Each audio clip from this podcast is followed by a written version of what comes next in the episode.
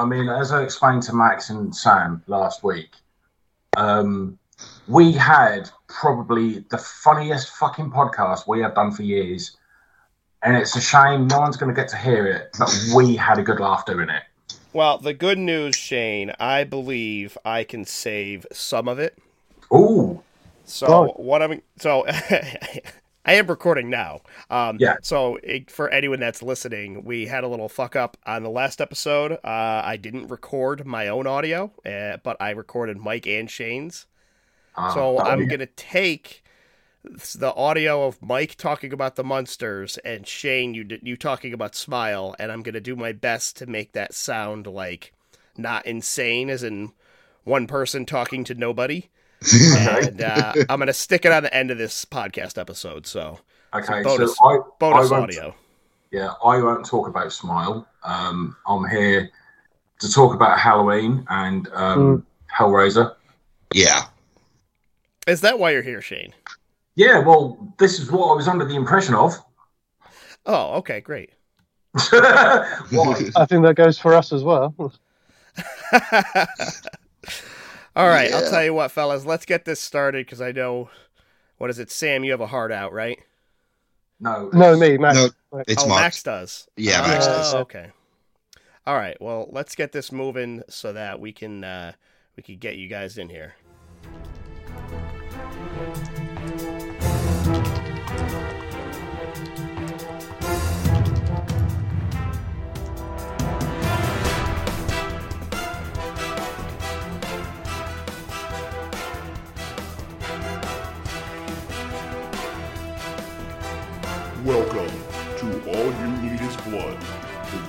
The UHM Horror Podcast, with your hosts, Ryan, Shane, and Mike.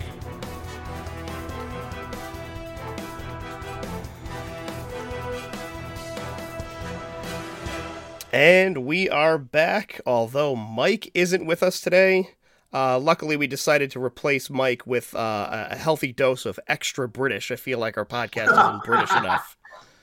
Uh, that's that's the one criticism I get all the time. Is like you guys need some more British people on that show. I was going to say So- extra British I do feel a bit outnumbered. I know, I know. I can no longer say that we're like an international show. Now I'm a, I feel like I'm a guest on uh, on the show that I host. So, oh yes. But that's all right. So today we've got two special guests joining us: uh, Max and Sam from Maybe Movies, Hello, uh, and various other things. Fellas, you want to introduce yourselves? Sam. Do you want to go first? Okay, hi, yeah, hi guys. I'm I'm Sam Terry. I'm co-host on Maybe Movies over at the Zadram channel on YouTube, and uh, uh, yeah, I freaking love movies. I've loved horror movies since I was five years old. So let's do this. Hi, and I'm Max from Gerard. Uh, I'm an actor and writer, uh, also from obviously from Norwich, and also the other host on Maybe Movies. Uh, and I'm coming to you live from a train in the middle of the north of the uh, English countryside. Amazing. And yet somehow your audio is better than Shane's. So I'm I know, right? I'm sat at home. I'm sat at home. I haven't made any adjustments to my PC. I haven't fucking touched it. Shane, I'll tell you, you sound better today than I think maybe you have in in months. Wow. So don't touch anything. I'm not. I ain't touching shit. I get this every fucking week. Every time we record. Shane, what have you done at your audio? Fuck all. Oh, that's just part of the joy of the podcast. Oh yeah. So I mean, It's got a I, mate, I tradition take pride in telling everybody we are the most disorganized podcast in the history of podcasts. that's true. That's absolutely true. Oh, who needs organization? It's for Yeah. the weak. You should have a trophy for it. I Yeah. know. Oh, we should make that up. T-shirts, the whole thing. Yeah, I'll make a plasticine uh, award. Nice. Awesome. Well, for folks who aren't normally listening to us, we are the official podcast of upcominghorrormovies.com, and on the podcast, we like to discuss horror movies, talk shit to each other, various other nonsense, including but not limited to music, movies, games, comics, whatever else happens to come up. Uh, if you want to get a hold of the podcast, you can reach us on Gmail. All you need is bloodpod at gmail.com. The Facebook group, All You Need Is Blood. Instagram account, All You Need Is Blood Podcast. And if you're listening to us, it's on Apple Podcasts, Google Podcasts, SoundCloud, Stitcher, Spotify. Just type in All You Need Is Blood and subscribe. Whew. So, uh, Shane, I had a whole bunch of stuff that I had spoken about on the last episode, but since that has been lost to the ether, um, Right. I do have some things that I feel like I'm going to have to repeat myself, although no one had actually listened last time. So, Well, yeah, this is a fair point, actually, isn't it? So, yeah. But um, but I'll blast through that relatively quickly. So, um, I had recently been to the Connecticut Horror Fest, uh, which was Right. awesome. Um, very close to my house, which I was always happy about, and got to meet a bunch of awesome celebrities, including uh, Mike Flanagan, uh, who I got to. Sp- Nice. the, the train's about to uh, depart. Yeah, no, we're about to Stanford. So yeah, sorry about that. No, no problem. So I got to talk to uh, Mike Flanagan about not only his films, but like uh, Ghoulies and like a bunch of other nonsense. Um, so he was a good guy.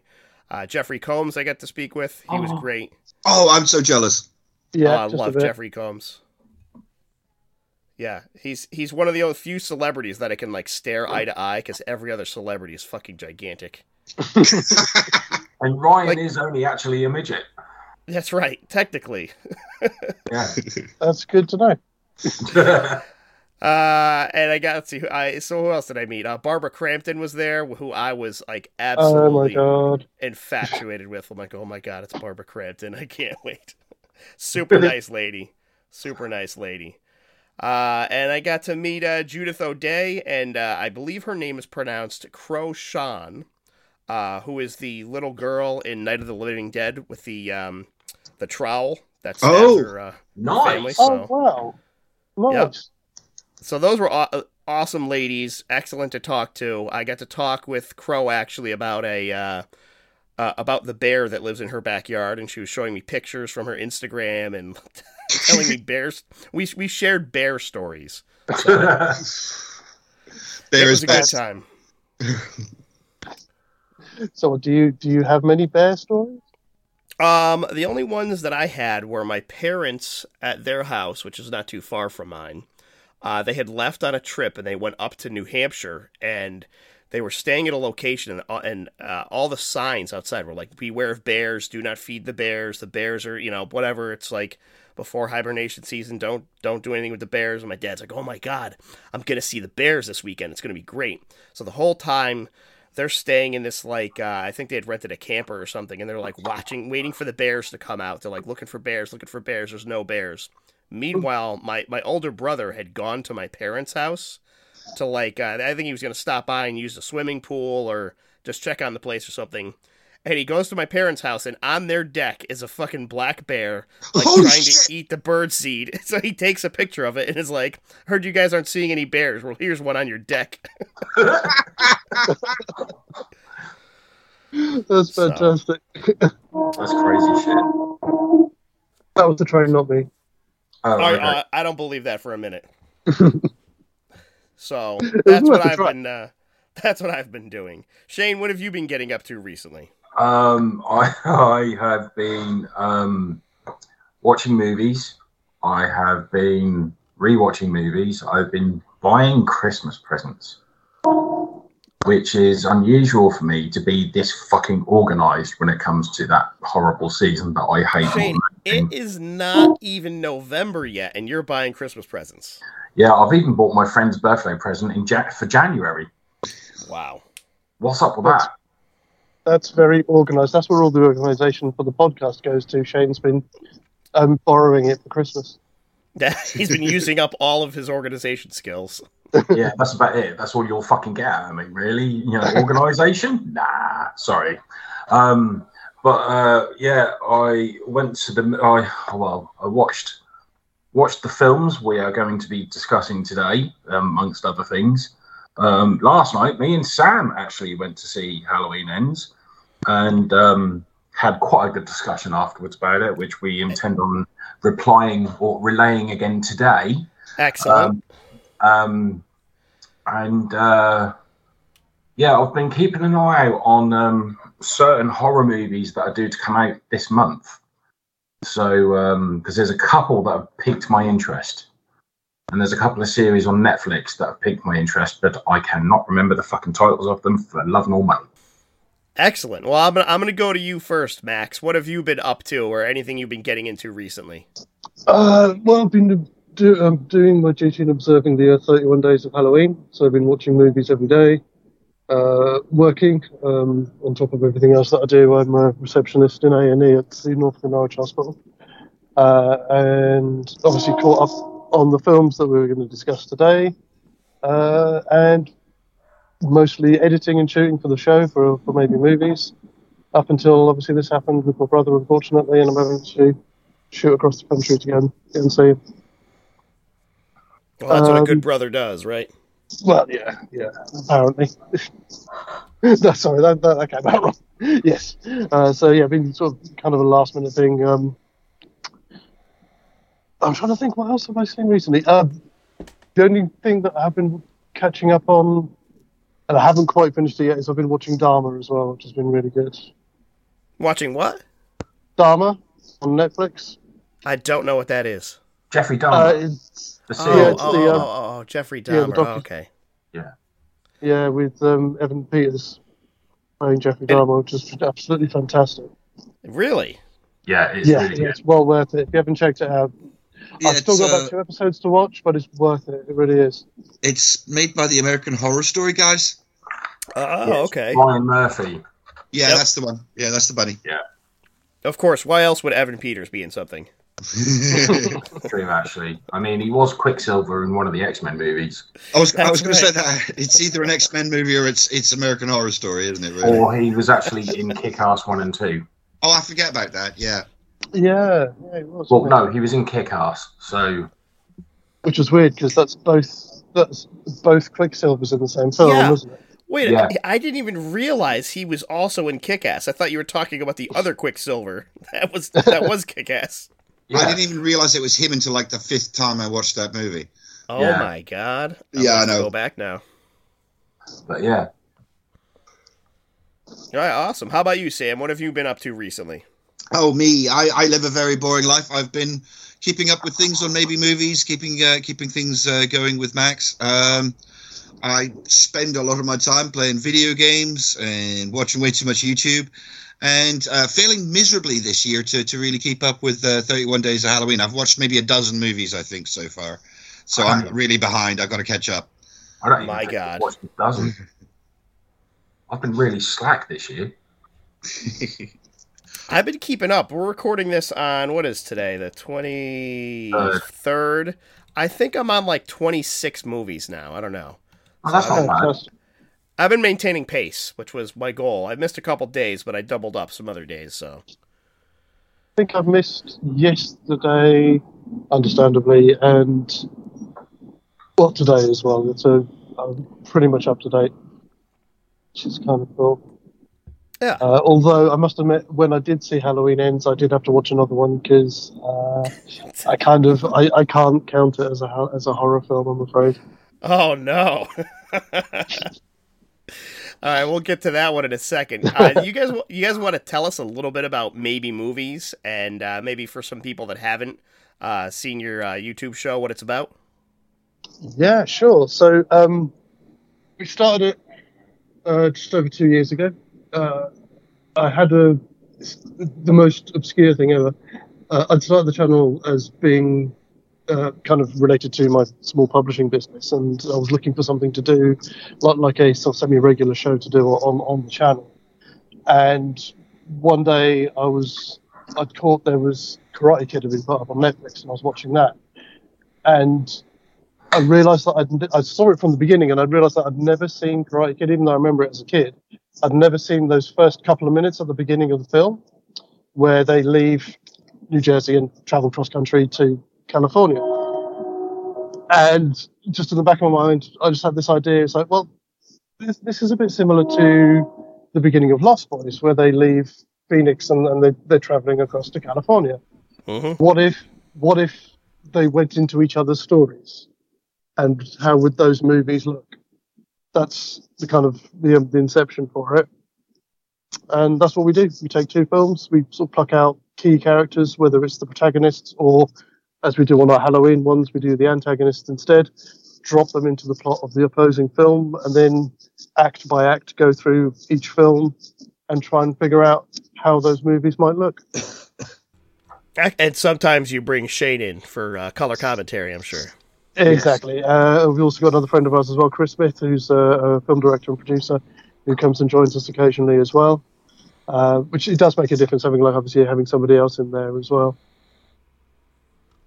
It is Uh, quite again, entertaining. I mean, we had we had we filmed yesterday, not yesterday, Friday, and Mm. um, we did have a, a bloody good laugh while we were um, talking about the black hole and Event Horizon, which Max um, cunningly changed the titles up as the Event Hole and uh, yes, and Black Horizon. Cue many butt jokes. Many, many butt Yes. jokes. Many, many, many butt jokes. Yeah, the event hole. That sounds like an S and M club. Well, the month before that, we so last month we did um, uh, was it Toy Story and uh, uh, Child's Play, which did end up with one of them being called Toy Play, which is just as bad. Wow. Yeah, it's like you couldn't be more suggestive if you even if you tried. You know, I'm I'm not trying. It, But you say this every time, Max. I do not believe you anymore. uh, I might go a bit distance. I'm going through a tunnel at the moment, so Yeah, he, he stays up at night just writing down dirty names in a notebook just so he can. yeah. I don't have to write don't have to write them down. It's all organic. But yeah, that was a, a bit of a long-winded explanation, but I'm still trying desperately to find how I can sum up the show in a sentence. Which is, Well, I think I I think I narrowed it down quite well when I posted up the uh, thingy the other night. you did um, actually. That was really good. Yeah. Hang on, what was it? Let me let me find it. Um, let me find it. Right. Um, where a couple of old twats talking about some movies where we take characters from two films, swap them over, and try to make a new film within the realm of that film. Yes. That's Yeah. probably the shortest you can get it. Yeah. Yeah. Yeah. Very succinct, succinct Shane. yes. I mean, But I yeah. So So that's what Shane is known for. Yeah, Yeah, uh, yeah. he- He's never known for long-winding, blowhard, uh, you know, just ramblings. Short now who's to being the point. dirty? Never has Shane rambled in the 32 years I've known him. 33. Yeah, we were Really? talking about this last night, Sam. Um, either you've forgotten it's 33 or dementia is setting in. Um, I, I'm, I'm going to go with option B. okay, fair enough. Yeah, I can live with that. Wow, 33 years of Shane. I don't know that I can take that. oh, we've had a few adventures along the way. Oh, Oh, boy. God, the stories I could tell about him. Seriously. Not suitable for the podcast, possibly. oh, Oh. fuck that. Everything is suitable for podcasts. It- Oh my god! Yeah, I just mentioned to a um, a buddy of mine that I was talking to who didn't realize I did a podcast, and he's like, "Oh, what's it like?" And I'm like, "Uh, it's like a bunch of fucking nonsense." yeah, it is. That narrows it down. Yeah. That, that does narrow it down. There is like profanity, like you wouldn't believe, um, which I have to say I am quite proud of. Well, Um, I did notice that new shirt you had gotten, Shane, and I was quite impressed with it. yeah, that was actually a gift off my buddy Steve. He went to Crete um, a couple of weeks ago on holiday, and he said to me, "He said I've got you a present. I've got you a shirt, and it's so you." And I was like, "Okay." And he gave it to me, and I just read it, and it said "fuck you, you fucking fuck." I was like, "That is so me." That's a good. it is. I love it. That's a good church shirt. That Oh, is. heck yeah. Well, that's all right. I wore it the other night when I went to TGI Fridays. Yep, that sounds like you. yeah, I don't give a fuck. That's awesome. in a nutshell, yeah. It's like the guy who, and what was really funny, the guy who um, served us, um, his, oh fuck, his name was, I think, I can't remember what his name was, but I wanted to call it. I wanted to shorten his name to um, Laszlo. Mm. Um, obviously, Laszlo from What We Do in the Shadows. Ah, And I wanted to ask. I, I my, my buddy Graham, who I was with, said, "No, don't talk about what we do in the shadows. Don't mention if he's got a wife called called Nadia. Don't ask me if he has a familiar called Guillermo or anything like that. Just don't." I was like, oh, "You spoil my fun, man." You didn't just you didn't just point at your t-shirt and goes, "Here's your tip." no, I was actually very polite. Well, that sounds like a whole lot of fun. yeah. All right. Well, since we're a little we're a little pressed for time, fellas, uh, do we want to jump into a movie? Yeah, sounds good. let's do this. All right, Max. Which one shall we Yeah, which one do you want to tackle first, Max? Uh, I don't know. Halloween ends. I suppose. I suppose will be the um. It's probably the one I've probably got more to say about. Halloween ends. Halloween ends is the one I have s- specific venom for. Oh my god, I know. I would love to save that one for the end, but I want to. I want to hear your input. I don't want to be caught rambling about Hellraiser. First. All right, I mean, so, so I mean, the, the, I mean, but the only thing I was going to say really about, I mean, obviously about Hellraiser, because obviously you can talk about that after after I've had to go. Is well, there's a few things, but the only thing I was going to say about that really was I had burst out laughing about two thirds of the way through it when I realised that the lead actress in Hellraiser looks like a, a female Dexter Fletcher. Huh? Oh, the heroin, yeah. yeah, and it was just like, uh, oh, that's just no. Anyway, but no, Halloween ends. Sorry. Um, Yeah. yeah, yeah, it was uh, disappointing. Is probably the best I could probably say about it. Um, it really felt like because I think wasn't it originally supposed to be two? They were only going to do films, two films, didn't they? Yeah. And and Yeah. then it got made up to a trilogy. So it really felt like, oh shit, what are we going to do? Um, it was I felt that same way about it. It was like the the Matrix sequels where they originally had this idea for like one extra long movie and the studio made them chop it in two Mm. and they had to introduce a bunch of extra crap and it feels like that what happened with this. Yeah, absolutely. Um, and if that's the story you're going to end, you know, like a, a 40 year film series on, it, it, it's not really the one that you want to do. I mean, I don't know how you felt about it, Sam, obviously, because the last time I saw you, you hadn't seen it yet. Well, yeah, no, I, I, I have opinions, but you get yours off your chest first, buddy.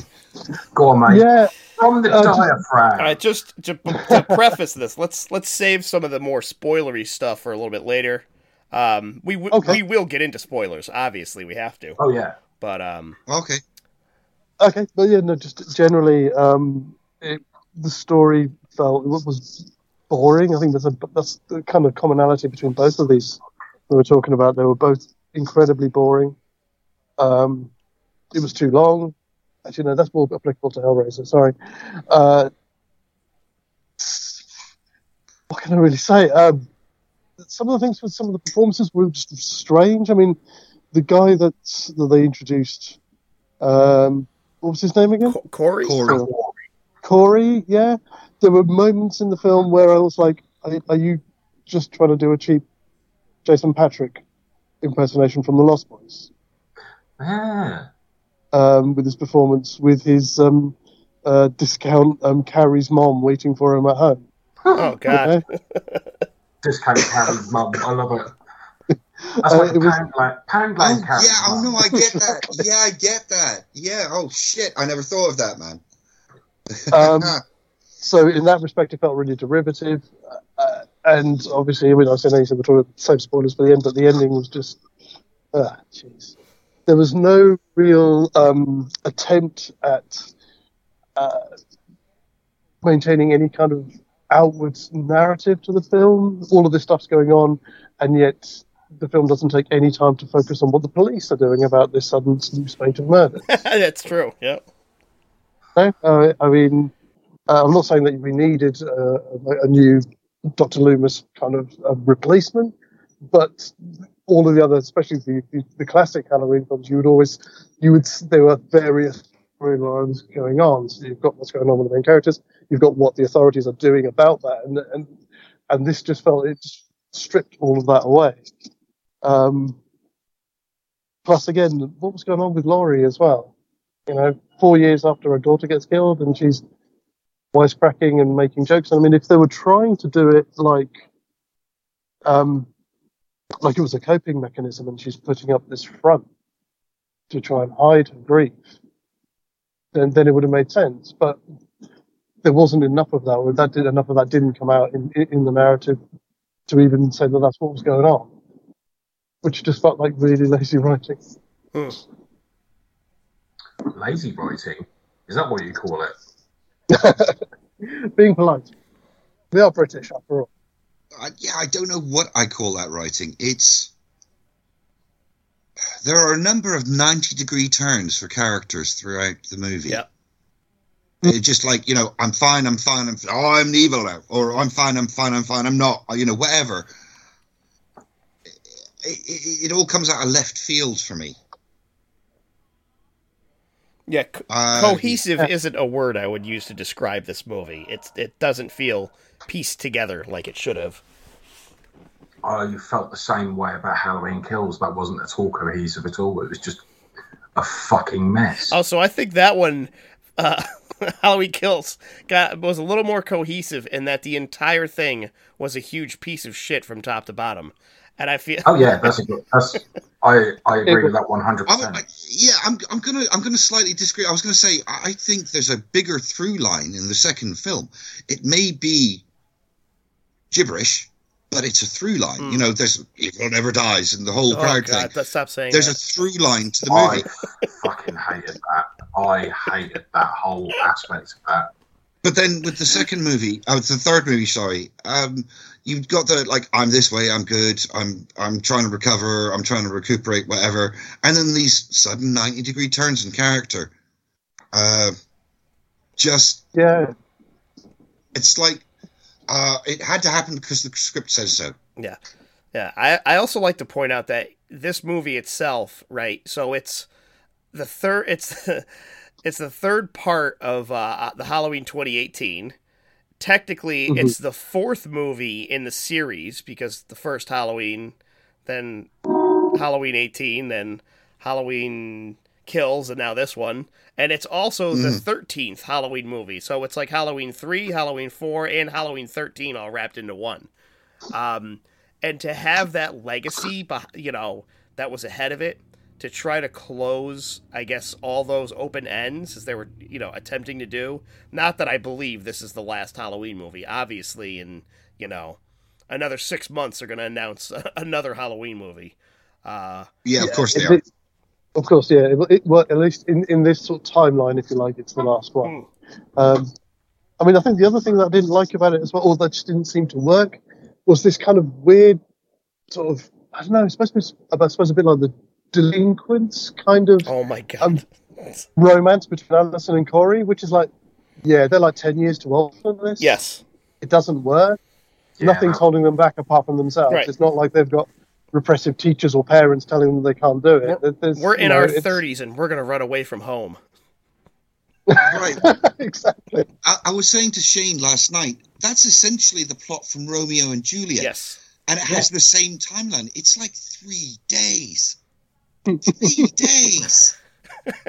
What the fuck, man? I will say when um when she first saw Corey and like they did that little oh my god I'm in love like in the first instant I'm like ew really look at this guy gross Looks like a Yeah. fucking mutant. yeah I was like that I didn't buy that at all like the instant I'm in love you know oh look at this guy he he's a uh, you know an accused child murderer but I love him um it's like I didn't buy I- that at all um but the I'm I you, man, it's Romeo and Juliet. yes That's what it is. It's the plot of Romeo and Juliet shoehorned into a Halloween movie Right. for some freaking reason. Now, how did you guys feel about the the intro scene? I loved it. Yeah, it I- caught me by I surprise. knew you would love it, Shane. I fucking I'm watching it, and that's what I was thinking. I'm like, oh, Shane's gonna laugh at this. Yeah, laugh. I Sorry, did. I- Sam jumped. It was quite funny because I was obviously sat next to Sam in the cinema last night, and I knew it was happening. I'm sitting there with a big grin on my face, saying, "Kid's gonna get it. Kid's gonna get it." And then all of a sudden, the kid hits the deck, and Sam just jumps. And I, I was did. just like, I'm not afraid to admit it. I, I, I, Oh. I, I was trying to figure out how that scene was going to end, and I did not see that coming. I just love the fact that you got the close up of his head snapping back. Oh my god. Oh, that was amazing. Yeah, and I was just like, yay, little cunt deserved it. I'm gonna give a So- am gonna give a lot of credit to the movie. One of my favorite things in any movie or TV show is literally throwing a dummy from a tall height, and the fact that mm. they just dropped a rubber kid from fucking three or four stories up. Badoof. That's that was fantastic. I was, It up until that- little before that- before that happened, I was watching it with a friend of mine, and we were sitting there going, "Oh God, I'd so love to introduce this kid to the Blob from the 1980s remake." Just so you can see him just get melted. yeah. he was he was a little piece of crap, Uh, wasn't he? It's yeah, but it's curious though. In just in what we're talking about here, the amount of time that we've been talking about this film, and the amount of time that we've spent talking about this film, and not actually talked about Michael, is an analogous to the amount of time that Michael is actually in the film. Well, I mean, Yeah. yes, I mean that's going to be probably the biggest criticism people are going to have um, on the Yeah. movie. And I know I've seen so many people on Facebook like, "Oh, this is garbage. This is horrible." Blah blah blah. And like, um, I, I don't know if they're coming at, at that from like um, the movie's bad, or if they're just like the movie didn't do what I wanted it to do. You know? Well, Mm. the other two I- movies were pretty brisk. You know, they got started pretty quickly. You know, Michael was there from sort of 10 minutes in, maybe five, 10 minutes in on both of those movies. It got brisk. And then this one is, it felt like an hour. I'm told it's 40 minutes, but I don't really believe it. Um, it was it was a lot to take in with no Michael whatsoever. So you don't see Michael Mm. until 40 minutes in. And I, Yeah. I guess we're kind of in spoilers a little bit, but the first time he kills is almost an hour. Yeah. Ah, right. So I was right. It is an hour. Yeah. yeah. So the majority of the film is essentially without him uh, doing any Michael business.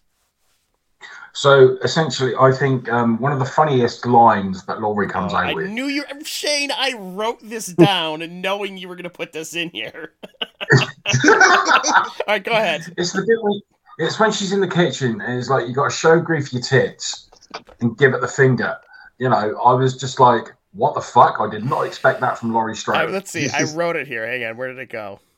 Uh, I thought I put it in quotes. Tear off your shirt, show grief your fucking tits, and say, let's go. I was like, oh, this is a Shane line. Absolutely. it was just so fucking funny because I mean, it was probably the funniest line in the entire movie. To be fair, um, yeah, true.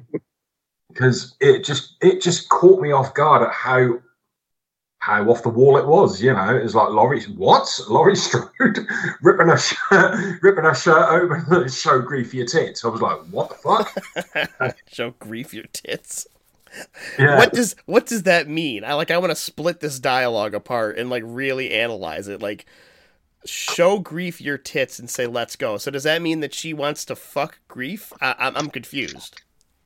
Yeah, that probably means it. I mean, she's in her sixties. She's probably not getting any action. So yeah, I would imagine so. oh, So what? So, if, so I mean, let's face it. The amount of characters I saw in this in Halloween Ends, and I thought to myself, those sh- those guys should have been fucking dead. I was surprised to see the old woman, the the um, African American woman, the neighbour, Oh still alive. yeah, the one who in a who got the light the light was through the like- neck. Yeah, I was like, how the fuck did she survive that? I know.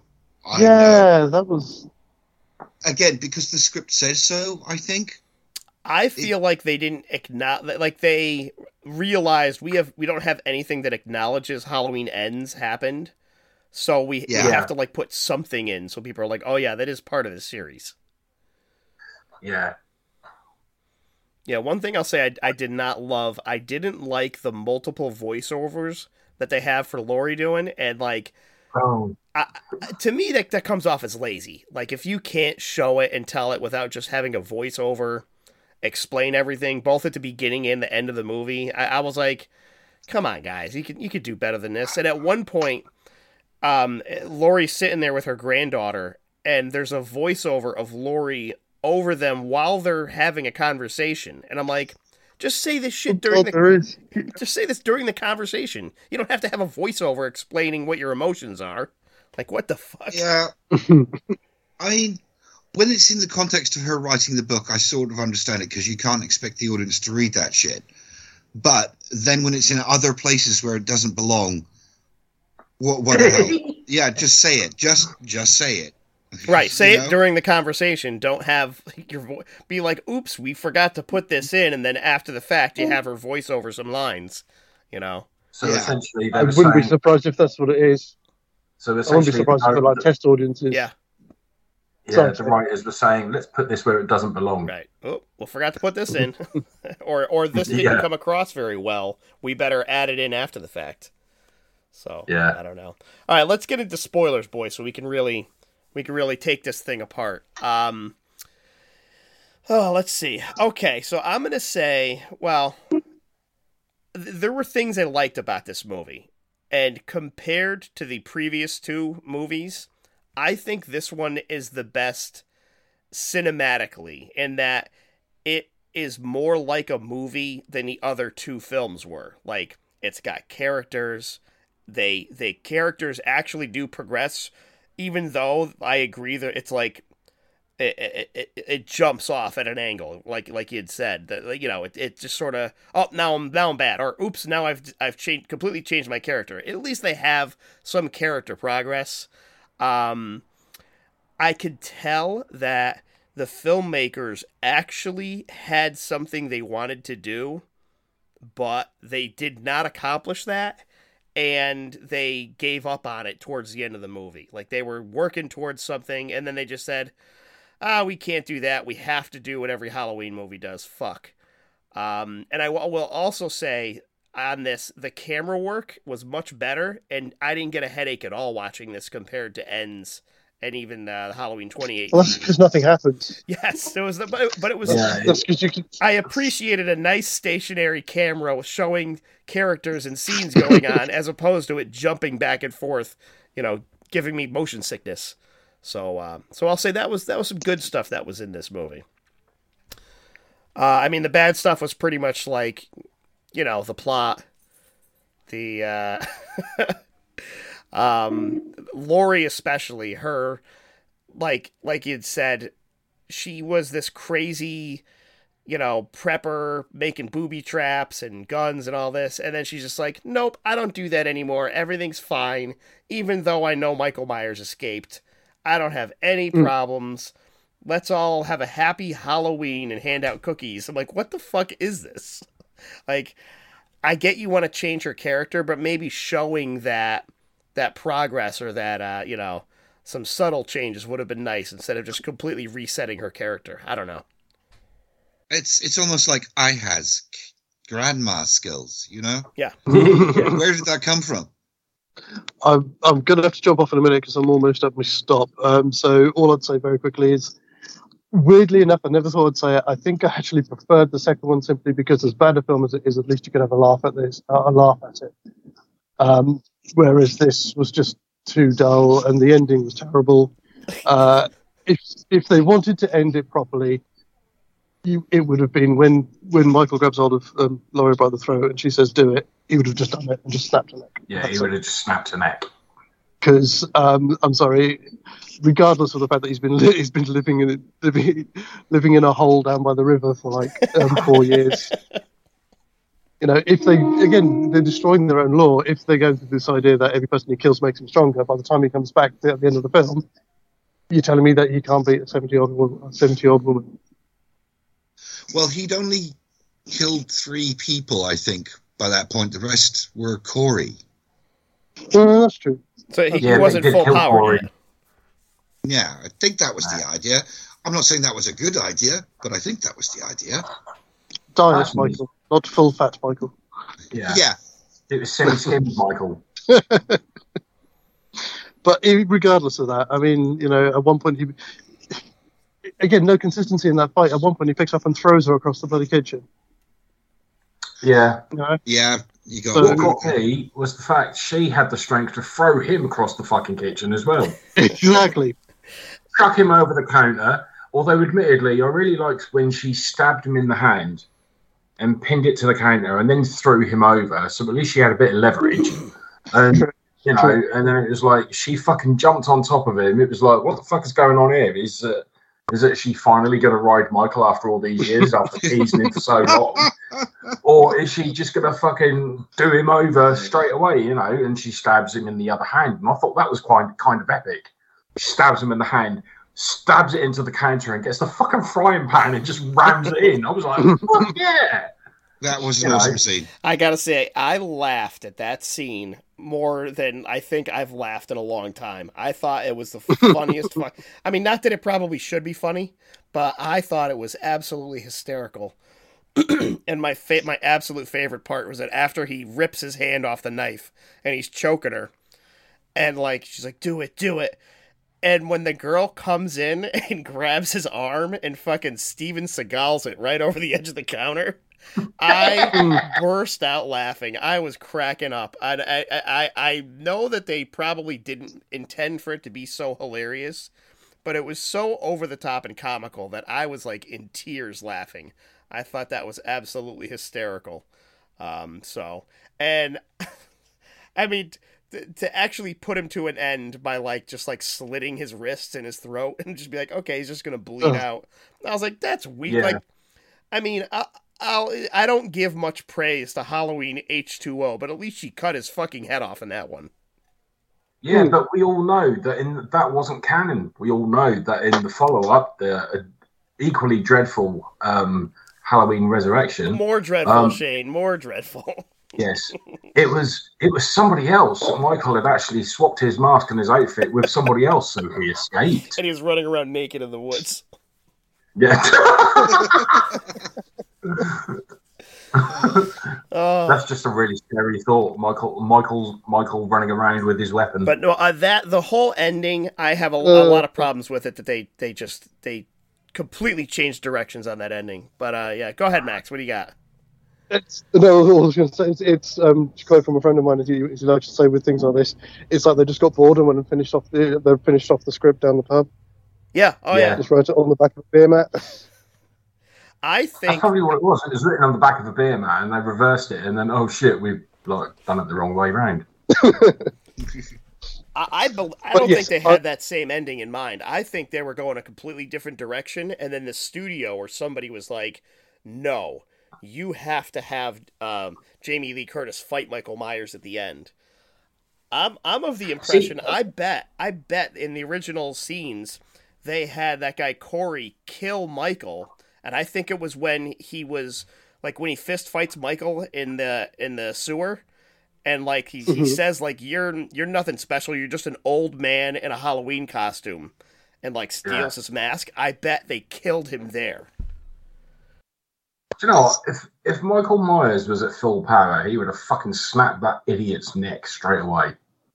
Well, Yeah. He'd have I been like, "Fuck you," and then just fucking crack, you know, done it. But no, this is Hollywood.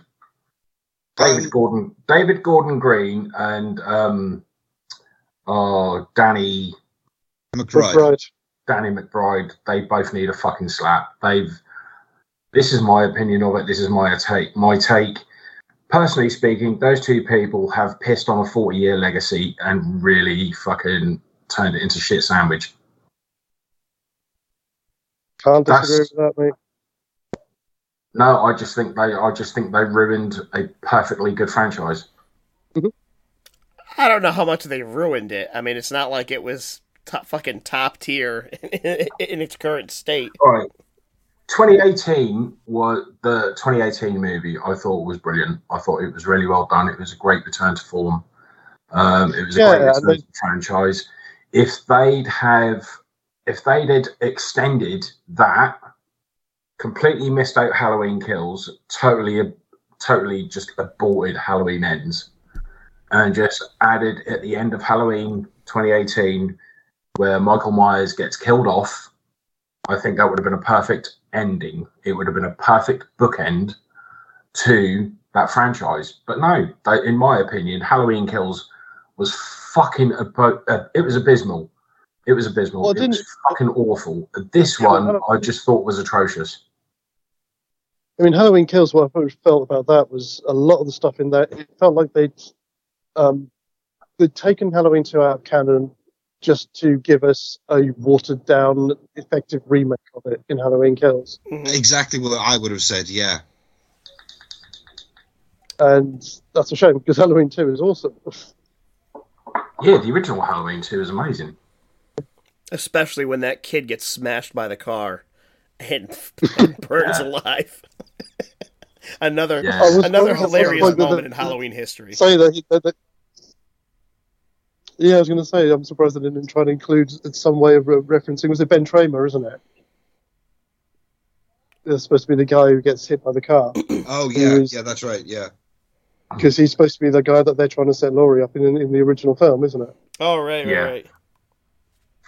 See, I mean, with this one, it's. Uh, I think everybody was just waiting. They were waiting for that final showdown with Laurie Strode and Michael Myers, and we got it.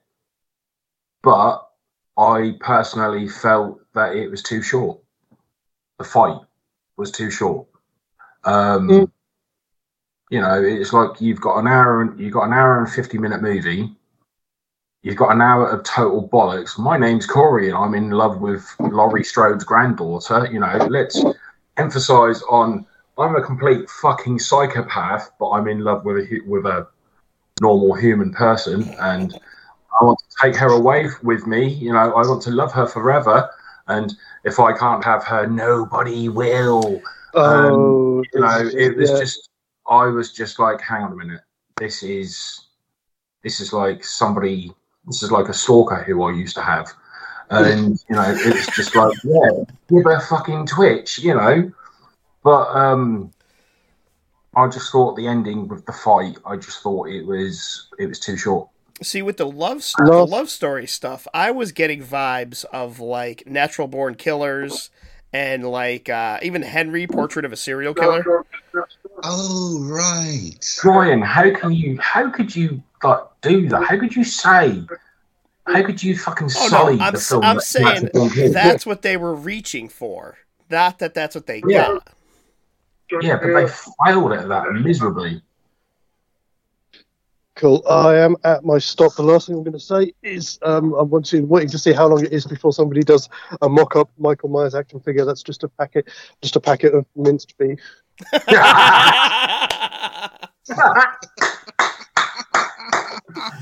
oh yes, excellent.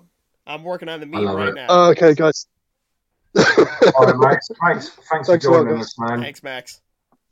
Best of luck. no worries at all. No worries. I shall hope. Well, hopefully. Cheers. Hold on. Take Wait for this thing to let me out. Yeah. Hold on. So I'm just waiting for this thing to open. So, oh, I forgot to tell you guys. I don't know if Shane let you know, but you were uh, actually. All right, guys. All right, Max. Take care. Bye. Laters. Yes, Sam, you were you were actually required to uh, ingest uh, some pumpkin spice something before you come on the episode. No, you're fucking not, Sam. Don't believe a word Ryan tells you. It's all bollocks. I was going to say I'm pretty sure I don't have the pumpkin spice mix in my house. I don't know. I might do though. Who knows? Oh God, no. Not you and all. What? No, I don't actually have pumpkin spice mix. I might have the actual spices that make pumpkin spice oh, mix. oh, sure. I was going to say Ryan, Ryan is obsessed with pumpkin spice. He is the basic white bitch of the All You Need Is Blood podcast. Oh, podcast. absolutely. I don't think there's anything wrong with pumpkin spice. No, That's it's, nice. it's it's it's very good. What did I pick up? I Yeah. picked up. This is gonna sound crazy. I haven't tried it yet, but it is a pumpkin mash bourbon that I saw at the liquor store. And uh, I was actually there to buy a present for my brother, and I was like, "Oh yeah, I, I was gonna get him some nice bottle of bourbon or something." And I saw this like pumpkin pumpkin bourbon, and I go, "Yeah, I'm gonna need that bottle right here." So I'm gonna Yeah. saving that for Halloween to break out. Yeah, that sounds like a cool buy for that one, actually, bud. Good God. So anyway, the um, I, I I would honestly have rather seen a version of this movie where like Corey kills off Michael Myers early on, and th- it's that's just it. Now he's the killer. But I feel like they were so. I think like the studio must have came to him and said like you can't do that. You have to have Laurie be the one to put an end to him or whatever, and uh, Ye- they had to like half-ass an ending instead. Yeah, that kind of. I, I'm sort of with you. I mean, there was a bit in the middle that sort of seemed that bit when he has the fight with Michael. I was actually going, oh god, they're not going to try and tell us that Michael's been dead this whole time and it's just in Corey's head. Oh, that's actually a good idea too. Could- oh no, that would have no, that would have been that would have really pissed me like off. Like he just died in the Yeah. gutter. That would have been awesome. yeah, I mean, not, I mean, Yeah. awesome in the sense that it would have pissed people off, but I would have laughed at it. it would. That would subvert some freaking expectations there. Yeah. That uh, would have but been was, whole. That would have been a whole different twist on the whole thing. Yeah, like I, th- I thought it would have been good if like Corey went after um, Jamie Lee Curtis and like he's battling her or whatever, and he's wearing the Michael mask, the you know the uh, and um, she thinks it's Michael until like he grunts or something, and she's like, "Wait, this guy doesn't make fucking noise. This is obviously some imposter."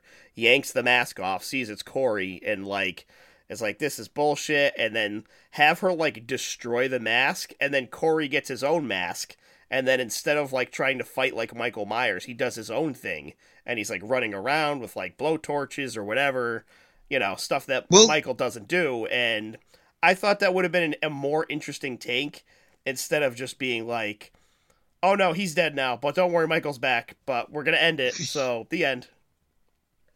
there was a there was a bit early on when they kept really focusing on the scarecrow mask he wore that at that Halloween party, Yeah. and I was like, he's going to end up in a scarecrow mask, isn't he? You know, I did kind of. Why did they highlight that so much if they weren't going to play it off later? Yes, I agree. They- Actually- they should have used it. Actually, no, that's probably another count for probable studio interference. Maybe he did in the original cut. And they're like, "Oh, you can't. You have to use the Michael mask. You can't. You know, it's got to be Shatner Yeah. or nothing else. It has to be Shatner." Reminds me of that game. Um, it's like Shatner, and then you have to explain everything in a William Shatner style voice. that sounds like fun. Oh mate, it is hilarious. So I don't know. I thought I thought this was a bad movie. Um, I think that a lot of people are going to dislike it. You know, for whatever reason. If they wanted a Halloween movie that has to have Michael Myers, that's fine. But I think what's worse is that the the filmmakers half-assed it. Like if they were going to do something, you know, this like against fans' wishes and like kill off Michael and replace him with somebody else, just do it. Don't be like don't be so uh, tiptoeing around the subject. Just fucking go all out and do it. Um, Agree. but they didn't do that. They half-assed it, and I think this one is going to fall down with uh, Friday the Thirteenth Part Five. You know, as people being like, "Oh no, I hate this because you know Jason isn't in it," or "I hate this because they tried to replace Michael Myers." When technically that's Yeah. not the problem with Friday the Thirteenth Five. The real problem is that it's a huge fucking piece of shit which which is a lot of the problem with this movie. It's not that it's you know uh, that they're trying to do this thing. It's that it just wasn't good. Like that's that's the problem with the movie. Yeah. This movie, Halloween Ends, in my opinion, was just diabolically fucking shit. Now, how did you get? My how, take- how'd you guys feel about the kills? Ah, Right now, I know for a fact Sam kind of cringed a little bit at the um, blowtorch kill. I thought it was well done. I liked it. Yeah, Yeah. but it was That's just, why it it made was me go ooh. Yeah, but it was just it was just from the corner of my eye, I can see your hand going up to your face, and you've got ooh kind of thing. Yeah, I was Um, going ooh, that's nasty. you know. Yeah, but it was good, and um, obviously they had to uh, do the head stomp again. Yep. Um, um, and it's like like Sam pointed out last ti- last night, there was a few of the kills that were off screen that could have been added, like You the like- guy with the the guy with the tire iron through his eye, um, and the girl with the uh, with the wrench in her head. You know that And the mother and There were there were a the few. mother. Yeah, There were a the few. mother. I mean, mind you, the mother deserved it. She fucking, she really did deserve Yeah. that. But that's why you wanted to see it then. Right. Yeah, The, the most despicable characters you want to see taken out. yeah, absolutely. I agree. And it, in a sense, it kind of triggered me as a little bit as well because it reminded me of my own mother. Oh, jeez. So, yeah, so it was kind of like, yeah, um, yeah, she deserves to fucking be dead. You know, it's like she's a horrible fucking woman. You know, especially like the portrayal of the woman on the of the woman on the screen. Um, it was like, yeah, she was fucking. Dis- she is despicably bad. I mean, if I had a mother like that who talked to me like that, treated me like that, I'd fucking kill her in a heartbeat. And she deserved what she got. I felt sorry for the stepdad though. Oh, yeah, he was a nice guy. Big, fat, nice guy. Yeah, he was a nice guy. He was And I found it really really, trying. I found it really comical after she, after his mother slaps him in the face, and she kisses him on the lips. It's like, oh, you freak! it was worse. And then- I'd rather the slap. yeah, yeah. And then the slap, and then it's like the stepdad looks at him as like, I hope you find love. Um, Such a nice. Also, that guy was watching Van Damme's Hard Target while he was yeah, while he was at the. Uh, That was junkyard. what it was. I was trying to figure out which movie it was. But kudos at the start of the film though with Corey and that little bastard. I mean, the little kid um, watching the thing. I thought that was kind of cool. yeah, Carpenter's thing. So let so that means that John Carpenter exists in this universe, right? Yes, yes, he I guess it does, yeah.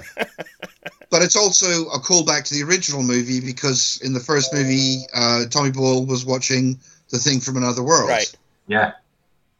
So, I mean, as I pointed out, I mean, because I mentioned this on my review, it was definitely a, a love letter to John Carpenter more than anything. Mm. I personally think. I mean, it's yeah, he was the executive producer. Yeah, he did the score for it. Um, and I will say, I've got to say, the score for this one was really dull. Oh my! I'm so I glad was- you mentioned that, Shane. I was going to say the same thing. Apart from the opening credits, that was the Apart only bit that was obviously, nice. is the Halloween theme is my all-time favorite horror movie theme, and I will say that the soundtrack was so fucking dull. Yeah. Of any any Mhm. criticisms that I have of Halloween 2018, the score is absolutely not one of them. I love and, and I rewatched Halloween 2018 and, and Kills before this, and the score in 18 is so fucking good. It's like maybe the best Halloween score. Just uh, absolutely. I've got, I've actually got the double uh, pumpkin orange vinyl, the expanded edition on vinyl of the 2018 score. Um, I even bought, and this is quite funny actually. I actually bought the soundtrack score for Halloween Kills off Amazon for 10.99 on vinyl because they had a 75% off sale on it. Nice. So I think Ki- And I thought, Kills was a little bit of a downgrade in terms of music compared to 18. It wasn't bad, but it wasn't as good. And I feel like this one they like they washed over it. It was like you said dull. Just it it's not it I didn't Memorable. notice it, you know? Yeah. Yeah. I mean, I just Memorable. found it so boring, and it was like until that actual that actual theme kicked in, I didn't even realize it was a. Excuse me. I didn't even realize it was a Halloween film I was watching. It felt like a time of life movie. Time of life. Yeah. I said it to Sam last night. It was like a fucking time of life movie. That first hour was Oh, so dull, so boring. Yeah, it was slow in the beginning. That's for sure. The uh, the, the pacing on the other two was much more consistent. I, I'm going to say this one was. I mean, I'm sure that was intentional, but it's not something that you want to like grab you. I guess in the Halloween spirit, yeah. it didn't feel Exactly. very Halloweeny to me. it didn't. no. Oh, that's a really good point. I didn't think of that, but you're right. You're totally right. Yeah, this this may have might as well have taken place any time of year. So I don't know. It just didn't didn't Yeah. grab me like that. And even I, you know, despite everything negative I have to say about Halloween Kills, at least I at least that one felt a little more like Halloween. Yeah, uh, the only bit that felt Halloweeny at all was literally the first sequence with Corey with the kid. Right. Yep. That's the only bit. Holy crap! Yeah, I didn't realize that. You're right. So, yeah, I don't know. Overall, I mean, how would you guys rank this one? And I, I hate to say it amongst all the Halloweens because that's like too much to think about. But how would you rank it in this like Gordon Greeniverse, where you know you've got the original and then these three movies? Personally speaking, I thought it was marg- only marginally better than Halloween Kills, and, but it was still awful. What about you, Sam? Yeah, uh, I kind of have two ratings. On one hand, somebody managed to f- finish uh, a, a Halloween series with an ending, and I've kind of got to give a couple of points for that. But as a movie, no, not worth your time. Yeah. It was absolute bollocks. Well, yeah, maybe that too. So I, I agree. with- I agree with Shane. I think this is slightly better than Kills.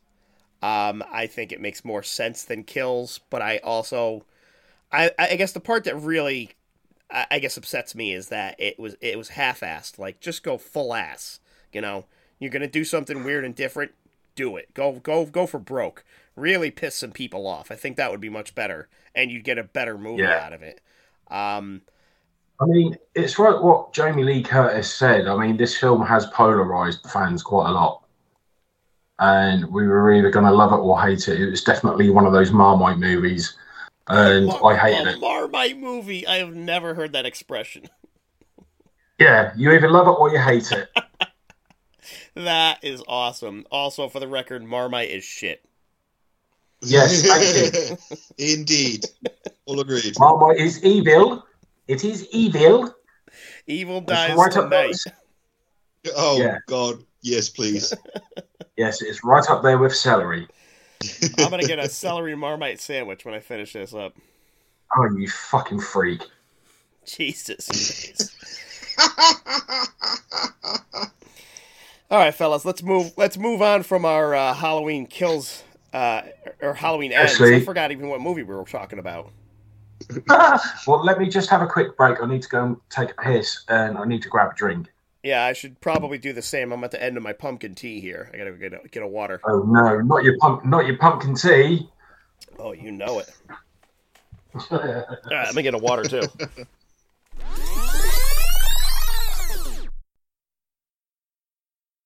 Holy shit, I'm back. Oh, I'm the only one here. fucking technology. I heard that.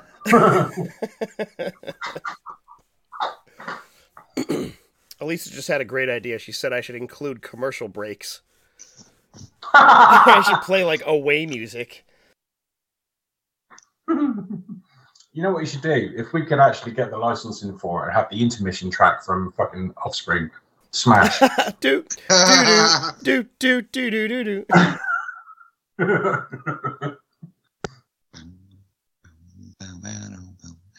that would be awesome. I was thinking more like the girl from Ipanema. Some al-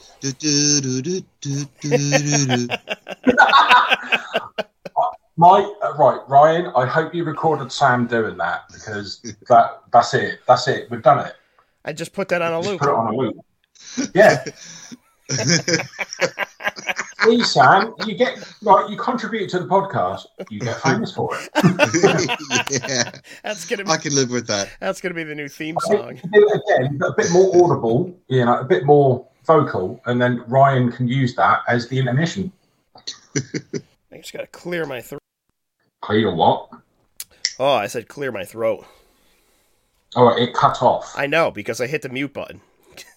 Oh, that was careless. All right. That was it's called on purpose, Shane. Yeah, right. Okay. So, what happened with all of the uh, all natural kind of shit, What? like us farting and belching Well, and there's a difference between a burp on mic and coughing on mic. uh, One of them is funny Well, and one of them is annoying. just a thought. Do we actually have any news? Uh, I've got the news from last week that I uh, that got that gets caught. I can talk about that. Yeah, let's talk about that. All right. Well, let's get the news going then. Yeah. News. All right. So, uh, what do I got on here? Uh, this is old news from last week. So, uh, this comes in from Collider.com. Sam Raimi is set to direct a 19 the 1970s film Magic, uh, remake of it, the one with Anthony Hopkins. Oh, the one with the uh, the puppet. Yes, yes. Have you you've seen that one then, Sam? When I was a tiny little kid in about 1979 or 1980, yes. Yeah. So th- it's kind of a weird pairing for Sam Raimi to be doing a uh, a, a movie such as that. I wonder if they're going to change it up and like uh, not not to spoil a movie from the 1970s, but uh, you know when you hear a creepy puppet in a horror movie, it's not exactly what you're thinking about.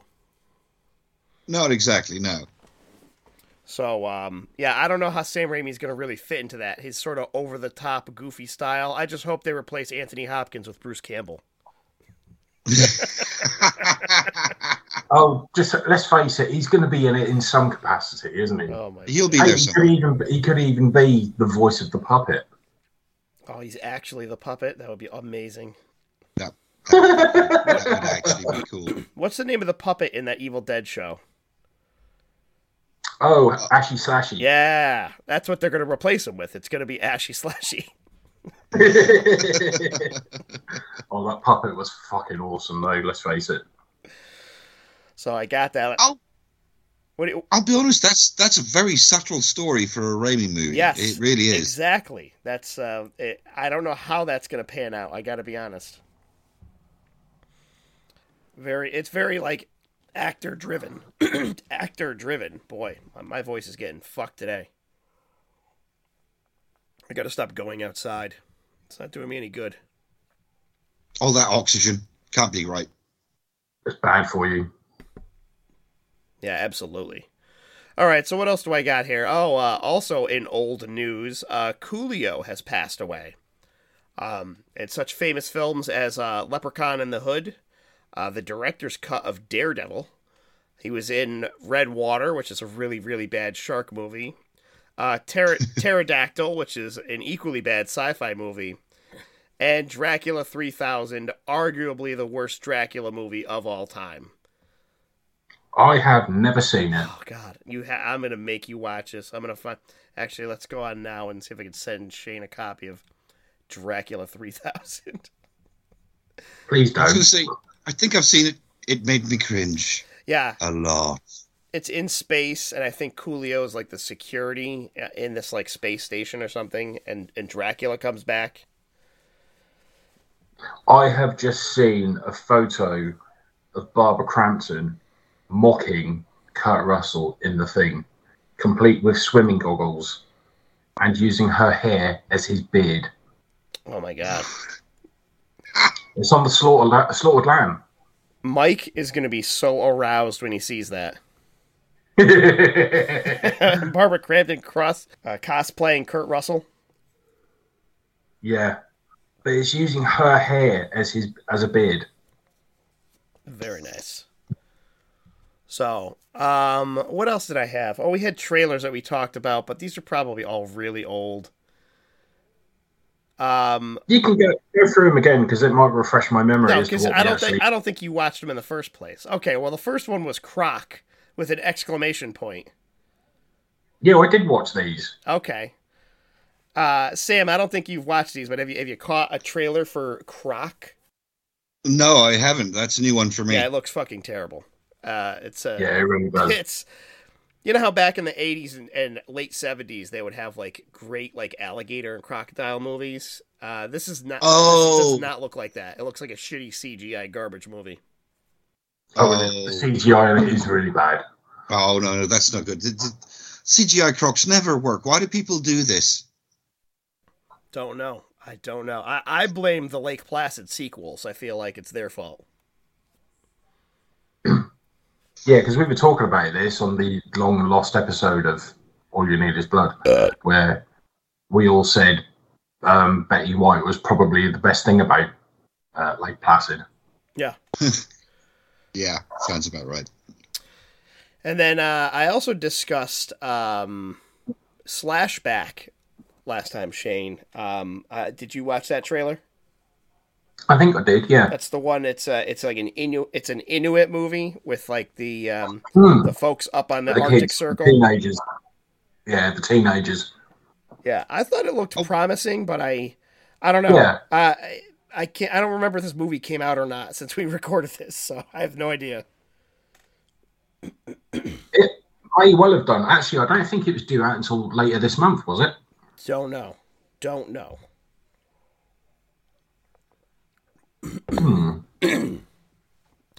I do know that. Um, well, I guess one thing we could talk about. I I just watched VHS '99 this weekend.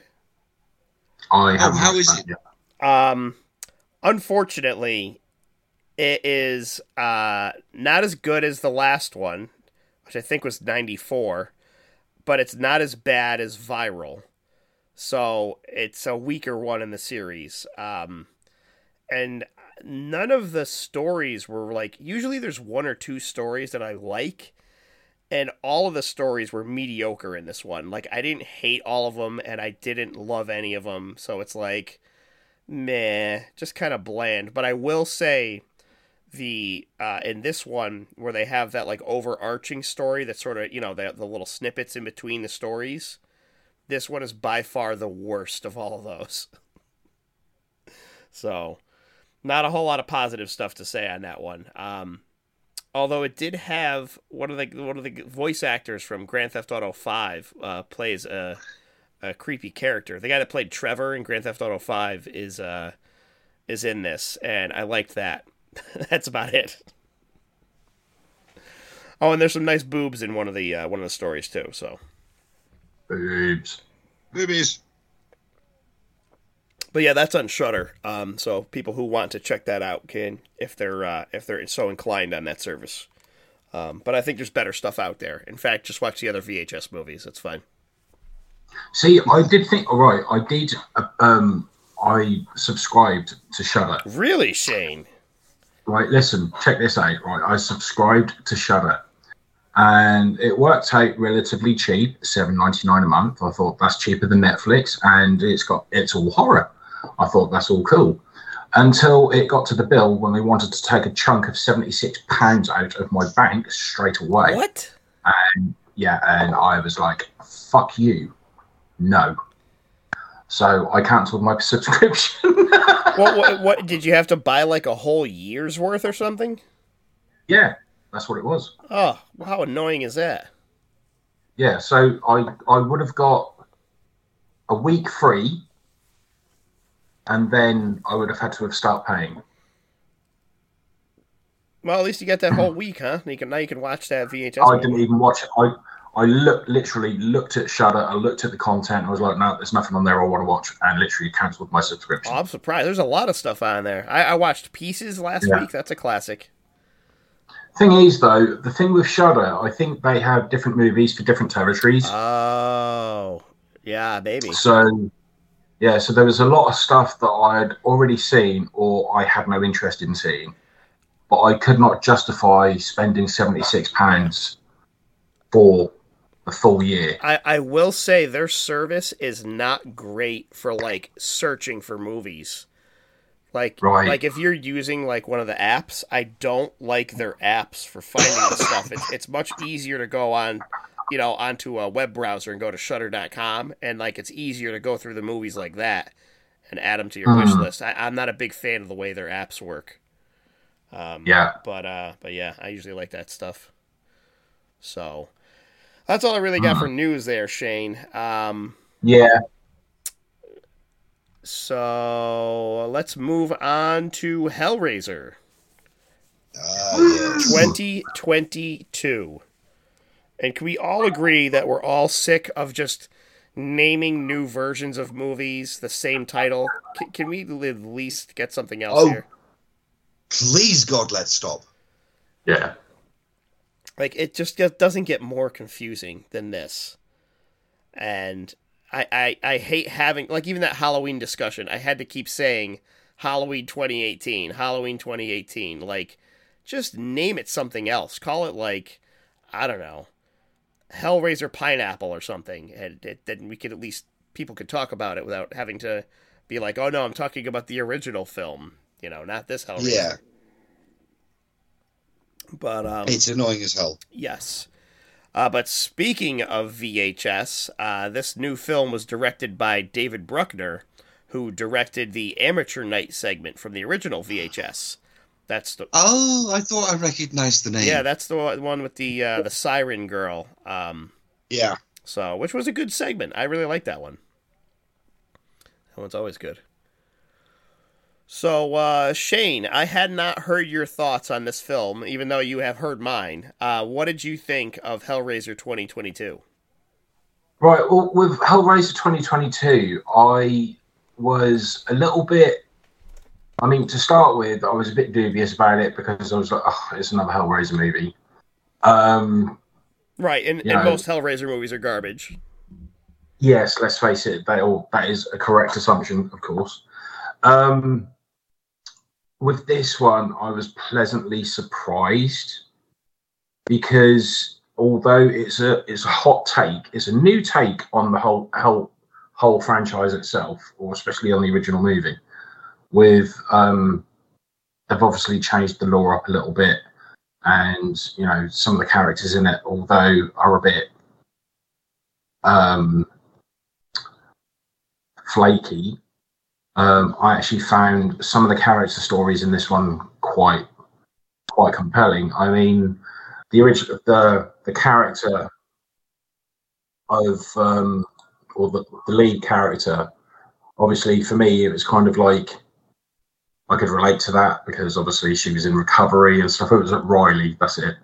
Um, the character of Riley being in recovery, I could relate to that sort of thing. So I could understand all of the um, all of the shit she was going through with family members and stuff like that. You know, not believing her and all that kind of stuff. So I can understand that entirely. Um, I thought she was a bit flaky to start with, and as a lead character, there uh, she was kind of. Oh, she was flaky. Let's face it, she was a little bit flaky. Um, she didn't really have the lead ca- character qualities that I would usually get. So it was kind of like a surprise to me, her character. Um, I mean, the story itself. I mean, because we had who? Did, oh, who? What was the name of the guy? Goran Visnik, um, who was playing Voight. I thought that was an interesting um, take to have him in it and have him involved with the story itself. Right. but with um you know obviously billionaire playboy kind of thing into all his bdsm and all that kind of shit. Yeah it's fair enough. You know everybody's got their kinks to a degree. But it was with um his involvement in the story it kind of seemed like it was shoehorned in hmm as like he's the and he's the antagonist. You know, we've got to invo- involve him in some capacity, and then you know how Riley gets involved and with um, Matt, not Matt, what's his face? Um, was it uh, Colin or what? that Trevor? Sorry, um, Trevor. That's who it was. Yeah. Um, so how he gets involved? So obviously they're an item. He gets her involved in a kind of like a mini heist. It's like I have the keys, I have the codes. Now let's go in. Let's see what's in there. And then they pull out the puzzle box, and then it all goes to shit from there. Um, I kind of liked the um, the way she was involved and how the puzzle box itself evolved after each sacrifice. Yeah. Um, I really quite like that, and how she goes to the house and she investigates it all and works out what it is, what this puzzle box is all about. Obviously, because her brother Matt has died, as she cut him with the puzzle box, uh, which basically marked him. But what I really liked about that was that when she starts solving the puzzle box and the Cenobites turn up, and then Pinhead basically looks at her and says, Give us another. So she automatically chooses her brother. And then I liked the the dream sequence where he's laid in bed and the chains hook into his skin. They pull him up out of bed and then he wakes up. Mm. Uh, I thought that was quite cool. Um, and obviously he goes to find Riley and then he finds her and he goes into the toilets and then he gets fucking he gets got, which I thought was quite cool. And it's a shame because I really wanted to see what they did to him. Yeah, that was a little disappointing that they showed that off screen. Yeah. Yeah, that kind of pissed me off a little bit. But um, I think we kind of made up for that with the character of Nora when they're in the house because when they find Riley in the house and she gets trapped in the rooms around um, between the walls. And then Voight is standing there and he's got the puzzle box and he basically stabbed her in the back, so marking her as the next sacrifice. I thought that was quite cool. But I really liked her death. I thought Nora's death was really cool. Um, but again, I wish that they could have elaborated more on that and we could have seen more of what had happened. But um, it was like that Pinhead's entry into that when she just when Pinhead walks in and says, "What do you pray for?" and then and then um, she's just like fucking salvation. And actually, I'm looking at the quotes here, and what it, what it'd feel like a joyful a joyful note without change, without end. Heaven, there's no music in that. then she pulls the pin out of her head and shoves it in her throat. you know, I thought that was really really cool. That was very that was a very pinhead thing to do. Yeah. Um, and uh, you know, it's like when you see her. Um, quick spoiler alert: when you see her, the skin on her back being ripped off, and her backless torso thrown on the floor. I thought that was kind of awesome, and I, I would have liked to have seen more than that because overall, I thought this film could have been a lot could have been a lot nastier.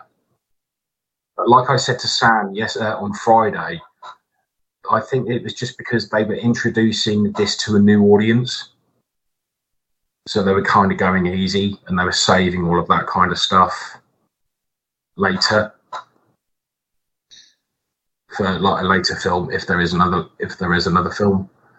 Um, and then from there the film kind of gets interesting because it's when the the Cenobites are brought forward and Riley they try to escape the mansion grounds and Riley stabs one of the Cenobites because when when Pinhead says two more their blood, you know, and you can have what you wish for. It's like when she when she kills that Cenobite, I didn't expect that. Yeah. It, it was really cool how Chatterer just steps back, opens his arms, and the hooks go in and just rip him apart. Like like he expects it. Yeah, I thought that was kind of cool. Um, and then from there on, it kind of it was like it was a good film. You know, it has some great. The special effects in it were great. Yeah, some of I them. I thought there was a couple weak ones in it, but for the most part, I thought they were all really good. I thought the use of CGI was needed when it came down to the puzzle box. Yeah, and when and there's like Yeah. scenes where like the walls are like, not that it's Yeah. like a dream, but like the walls sort of like like transform and, and move out of the way. Like, yeah, that's all got to be CGI. I get it. Yeah, and um, I thought the practical effects involving the chains, I thought they were really good. Yeah. Um, some of the kills were really cool. Um, I loved the scene with Colin when he gets when he gets um, razor wired up by the gasp Mm-hmm. Oh my god. and the gasp. Yeah, that was I thought that was really well done, and she looked beautiful for someone with half a skin missing. I thought the gasp looked really beautiful. Very hot. Yeah, you know, Not that I'm into necrophilia or Yeah, anything, right. but you know, it was yeah, you know, it was. I thought she the makeup effects on the Cenobites, I thought they looked stunning. I thought the Cenobite designs in this might be the best ones. yeah, I agree. And that might be a controversial take, but I think they were all excellent. And so I'm not even I'm not even sure I know what, what, what the name of the one was. What's the one where her hands split open? oh, that was the Weeper. The Weeper. Oh my god. I was Yeah. genuinely creeped out when that happened and her hands like opened up and I was like like I don't know. That reminded me. That remind. That kind of reminded me of the scene in Land of the Dead where the zombies. You see it in silhouette, where the zombies, two zombies grab a hand and they rip it Oh, they apart. split it. Yeah. Yeah, yeah, that reminded me of that, and I thought that was really, really cool. I thought it was really well done. Um, but then it was like when they're in the house and they're like sitting and and Riley looks at Colin and says, "Are they out there?" And there's like a fucking whole team of Cenobites outside. Like, "Holy shit! Yeah, they're ready. They're coming in." but um, I just thought it was really cool, and I that there was some parts of it towards the end I thought were a bit boring, like the whole business with Voight when he's trying to when you're explaining why Matt or why Trevor is fucking he's doing all his bidding because he knows all about it because Voight has been paying him for God knows how long to do all his work for him.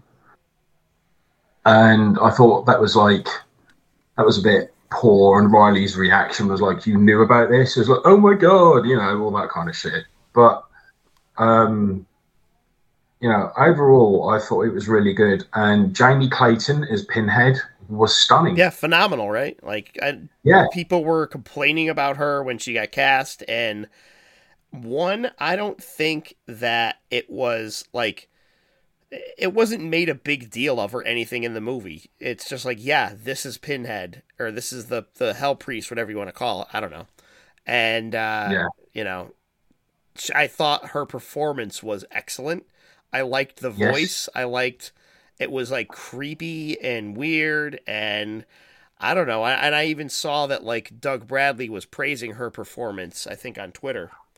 And Yeah, uh, there's actually a quote here from Doug Bradley. Wait, um, where is it? It's on IMDb actually. And it says Doug Bradley, who originated the role of the Hell Priest lead Cenobite Pinhead, had this to say: Jamie Clayton's taken a Twitter post. I'm a bit blown away by this. The clever redesign of the makeup, the shimmer of the pinheads, the palette, whatever the whatever that keyhole locket trache- tracheotomy thing is on the throat. It's simple, subtle, disturbing, and sexy. Everything it should be. Peace and pain, Doug. yeah.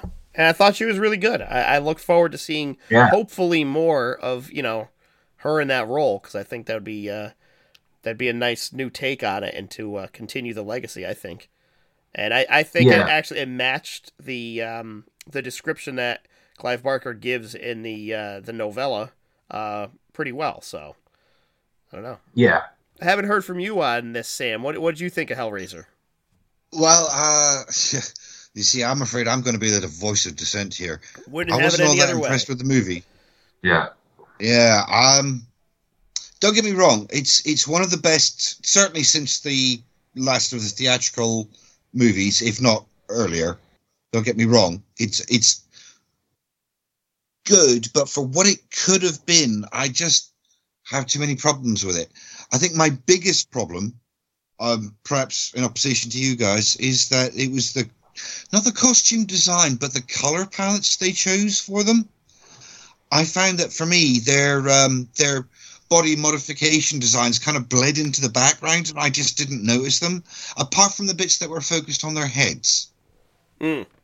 Um, and for me, that made it a little less. Um, oh God, what is, what's the word I'm looking for? Striking, startling, horrifying, something like that.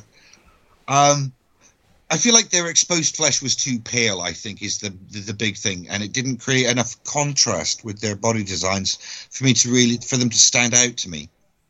Yeah. Um, and I really could have done without all of the stuff to do with Voight.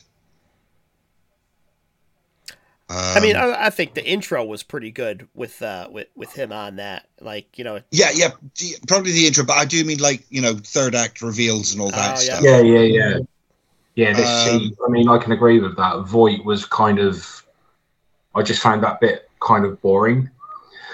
but, And oh, but yeah, go on. but I mean, the um, his backstory as to how he became what he was in that third act, which led on from the opening scene, I thought was needed. Um, Um, yeah, I suppose. I did. but we could we could have done without the rest of the shit. Well, it, I suppose it's not so much the Voight stuff, but what it causes Trevor to do and what it does to Ryan's story. It takes away all of her agency. yeah. And and that felt like a cop out. Like she should be taking responsibility for what she's done, and that takes that away from her. Right now, it's all it's Uh, all uh, her boyfriend's fault, not hers. Exactly, um, and also um, I felt like the box did what the script needed it to do several times. There was like one time, literally, somebody rotated one part of the box, and it, it was the new configuration. It was, and that was, you know, I, I, I, I, uh, I loved the concept of the different configurations. I just felt the way they were executed was a bit because the script says so. Instead of there was no solving the puzzle; it was just an accident every time. Right, or uh, I think at one point didn't it solve itself into the, into the next I one? think so. Yeah. Yeah, that was just after um, Riley had killed the Cenobite. Yeah, it's when it made it cut. They made it cutter. Yeah, Um, that's- that would have been beforehand. yeah, and again, it just took agency away from Ryan's story,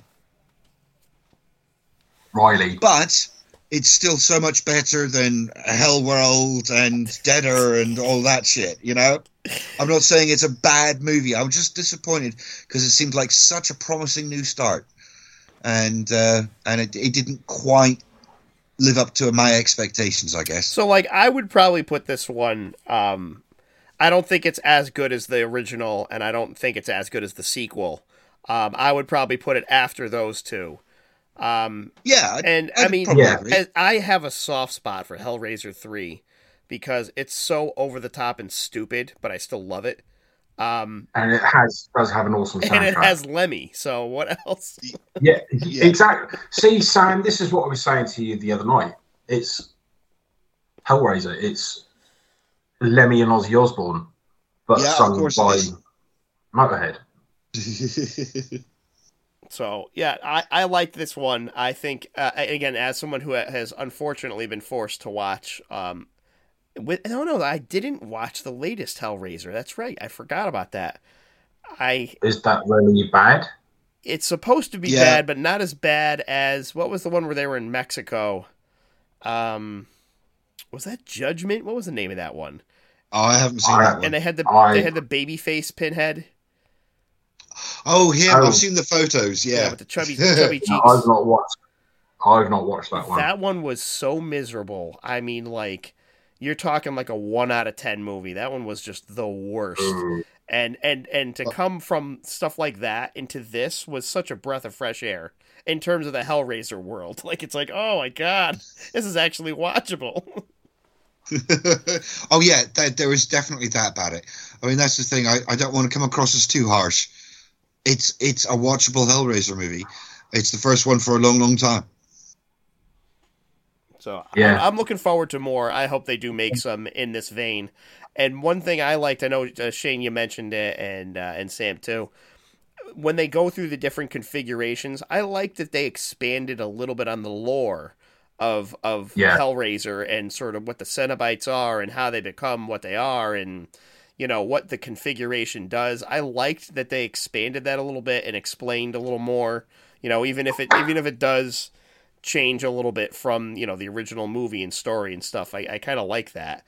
I thought that um, it made it feel more like a Hellraiser movie, whereas every other one of the sequels started off as a different movie and they just attached Hellraiser to it. And now I've got Yeah, my it's fucking that. cat attacking my microphone cable. Get out of here, Chini. I'm, I'm lucky my cat's just asleep on the couch. Well, Z, yeah, it's funny you should say that. Actually, I'm surprised Ziggy hasn't come in and started opening his mouth because he's actually currently asleep in the bedroom, which is great. Um, I'm looking at the Hellraiser trivia, but apparently, uh, um, in the movie, at roughly 29 minutes and 40 seconds, when Matt is in the bathroom after being cut by the puzzle box, Tony Todd's autograph can be seen as graffiti on the wall behind him. Tony Todd. Oh, Yeah, oh, really? yeah, I noticed the graffiti, but I didn't read any Yeah. of it. I'm going to have to look at that again. And then, uh, basically, and to his right appears to be a small drawing of a Blair Witch Stickman figure. ah, awesome. Yeah, yeah, and because everybody was like going on about how cool it was to hear the the score from the original Hellraiser. It's like the score cues from Hellraiser and the Hellbound Hellraiser Two feature in the film. When when they play that score, Shane, towards the end of the movie, Yeah, oh my god, I was like, that was perfection. That was like just, Yeah. I absolutely love that. You know, there's like not many times you can like fan out as like a horror fan, and that, that like completely nerded me out. And I'm like, oh yes, yeah, exactly the Well, right that time. is such an atmospheric score, isn't it? yeah. And who didn't get goosebumps when Pinhead says, "We have such such sights, sights to show you," we such, or such sights to show? Right? Such shites to show you. What was that? and that's getting a hashtag on this episode. such shites to show we you. have Yeah. such sights to show you. but yeah, I mean, it's I I got goosebumps when she says that. Yeah, it was So Yes. it's- yeah, and um, I thought it was really cool, but it was. Um, I, I I did get goosebumps during that scene, and I thought Jamie Clayton as Pinhead looked amazing. Oh, absolutely. I've got nothing against any of the performers in that movie at all. Yeah, It's mostly the production design that I've been let by. I let thought I, by I wasn't personally. a big fan of. I think I didn't like her brother. I think I don't remember. This is like a couple weeks ago. I watched it. Now I'm trying to go back to my notes. Um, like I, I liked all the characters. The brother didn't really. No, no, no. It wasn't the brother. It was the bo- brother's boyfriend. boyfriend. Yeah, he was a little bit limp. Yeah. I don't mean that in the wrong way at all. I just mean that. I just mean that you know there were times when there should be a bit more urgency to his actions or his vocals or whatever that wasn't there. And it seemed like he, Yeah. he came out of nowhere. I mean, I mean, not, he was in the movie the whole time, but didn't have much to say. Was just a background character until they're like, oh Yeah. no, no, now he's part of the team. Now he's a main character. I mean, because the script for this film has been doing the rounds for about fifteen years. Jesus. Yeah, so I'm just looking on here. It was um, originally scheduled for release in on September the fifth, two thousand and eight. That was, and then January two, January the 9th, two thousand and nine was the last planned date. Um, but there's been so many people who had been tied to this movie, um, but obviously that didn't happen. So. Um, Well, yeah, because this was also like before this came about. Barker was originally intending to do a full-on remake, and Yeah. like that fell through, or he he lost the rights or something, right? Like, there's all these stories of trying to get this movie Yeah. made. Because it was supposed to be a TV show as well, wasn't there? Ugh. I'm not sure that that's actually off the table. I think that might still be happening too. I'm not sure. The last time I looked at his site, it seemed to indicate it was still going on. Well, apparently, according right, according to the IMDb IMDb trivia, Gottmik from um, RuPaul's Drag Race actually auditioned for the role of Pinhead because she did a Pinhead-inspired makeup look Oh. on RuPaul's. So they actually auditioned her. Okay. Yeah, and according to this, Bruckner and the crew reached out to uh, Doug Bradley to make a cameo appearance in the film, but Bradley Bradley declined for two reasons. First, potential complications with the ongoing COVID nineteen pandemic, and secondly, his desire to leave the, his Pinhead performance's legacy at- intact. A decision Bruckner and his crew accepted. I can understand it, but it's a bit of a shame. I like to see those little cameos in reboots. Yeah. Oh yeah, that always makes you smile when you're like, oh, there he is. Oh no, yeah, there's Yeah. the dude. Yeah. But I mean, I got to say though, I think the highlight for this movie for me was definitely just the the Cenobite designs. They looked so good. Yeah, I'm with you, Shane. I love them as well. Yeah, I mean, Pinhead or the Hell Priest, or the Priest as they're calling her. Um, she looked amazing. It was just like the whole, the whole dress being made of her skin. Yeah, like the flesh dress. Yeah, the flesh dress made Lady Gaga look fucking imp- impotent. You know, it's like her meat dress was nothing on this, but it just looked amazing. And there was no black as such. There was no black leather. I mean, with the whole look of Pinhead itself, it was just it was all flesh, and it was kind of like that blue hue to it as well, which made it look otherworldly. Yeah, overall, really good. Hmm. So, all right, fellas, what do you say we wrap this up so I can go get a bite to eat? And you've got a punk that. rock thingy to do, haven't you? That's where I'm trying to get that bite, Shane. Punk rock uh, flea market.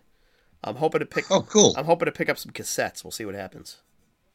Do it, man. Yeah, get some cassettes. And if you see any cool goth stuff, let me know. I'm gonna get you a copy of Dracula 3000 if I find it. Please don't. Please don't. I could probably find it in the 99p shop in Norwich. It's more than likely. So, not that I would buy it. I wouldn't spend 99p on it. But, you know, Well, then you're gonna then you're gonna miss Coolio's best performance, and that's just a shame. but does he sing Gangsta's Paradise? In that movie, I don't remember. I don't think so. Oh, that's good then. Talk about pissing on your own legacy. Yeah, right. All right, fellas, let's wrap this up. Um, Sam, I want to thank you for coming on, and I wanted to also uh, thank Max if he listens back at this. Um, and everybody should go check out Maybe Movies uh, on YouTube. Probably the best. What's the best way to find you guys, uh, Sam? Uh, well, the channel is called Xadrum, X A D R U M. Uh, but if you search for maybe movies, we'll be near the top of the list. We've uh, done about like I don't know 130 episodes now, so there's a few to find. 130. Holy shit! yeah. They're equal pegging with us, dude.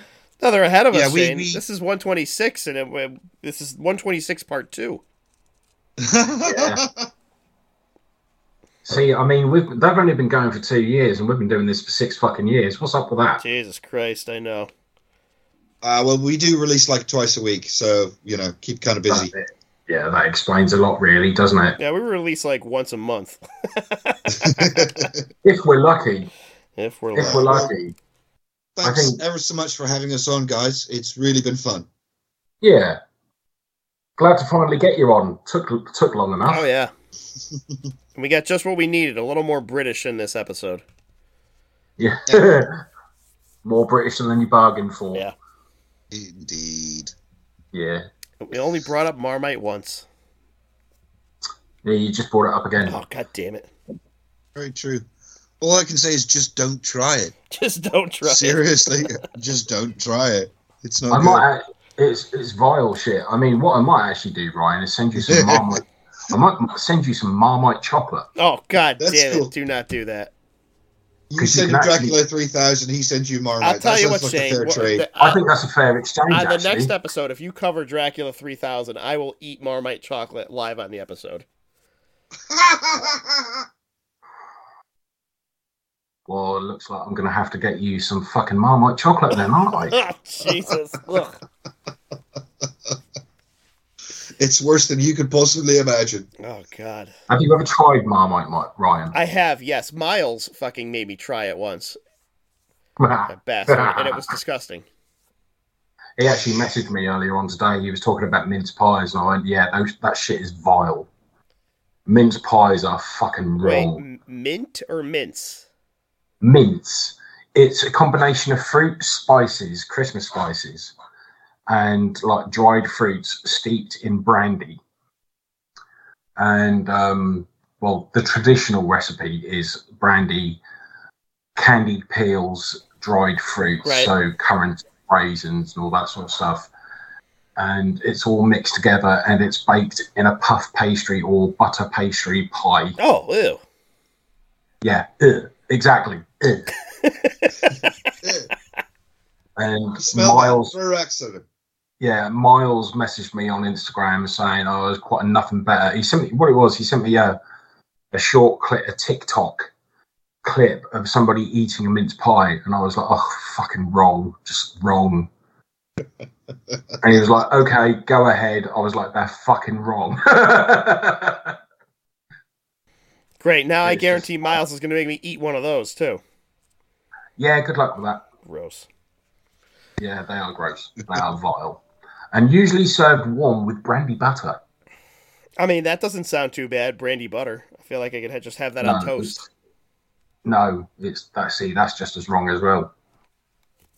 In my opinion, Hmm. that's just yeah. Alcoholic butter. At one time, one time, Miles and I made a whiskey ganache.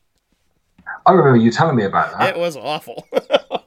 and we, I and, was gonna say I, I think whiskey's a bit much for a ganache. and we we we had extra. We were we were like filling cupcakes with it, and we had all this extra ganache.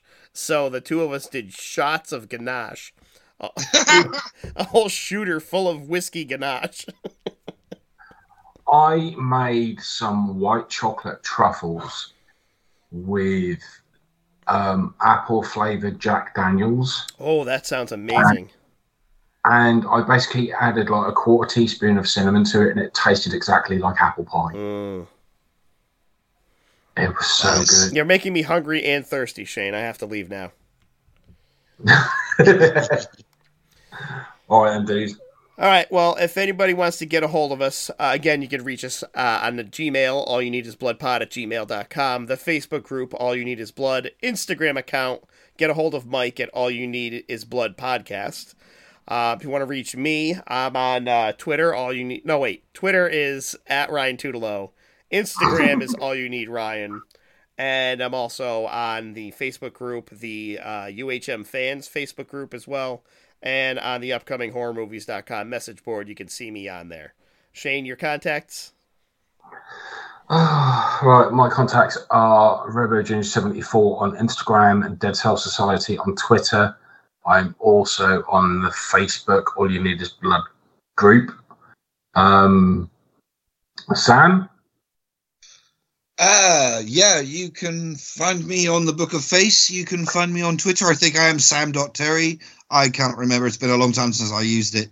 Um, and otherwise, you can find me on YouTube over at the Xadrum channel.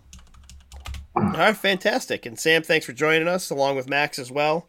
And uh, thanks for everybody for listening. And if you're going to keep listening, you can hear Mike and Shane talk to nobody, or maybe they bounce back and forth a little bit um, on the uh, on the the lost episode that will be attached to this one. So enjoy that if I actually edit that in here. Yeah, that'd be cool. All right, I'll just say bye, bye could for now. add that- add- yeah, laters. Bye. Alternatively, Ryan, you could always just add it as a Christmas special of Shane and Mike just rambling at nobody in particular. Yeah. And then like We there'll be like silence, and then one of you laughs.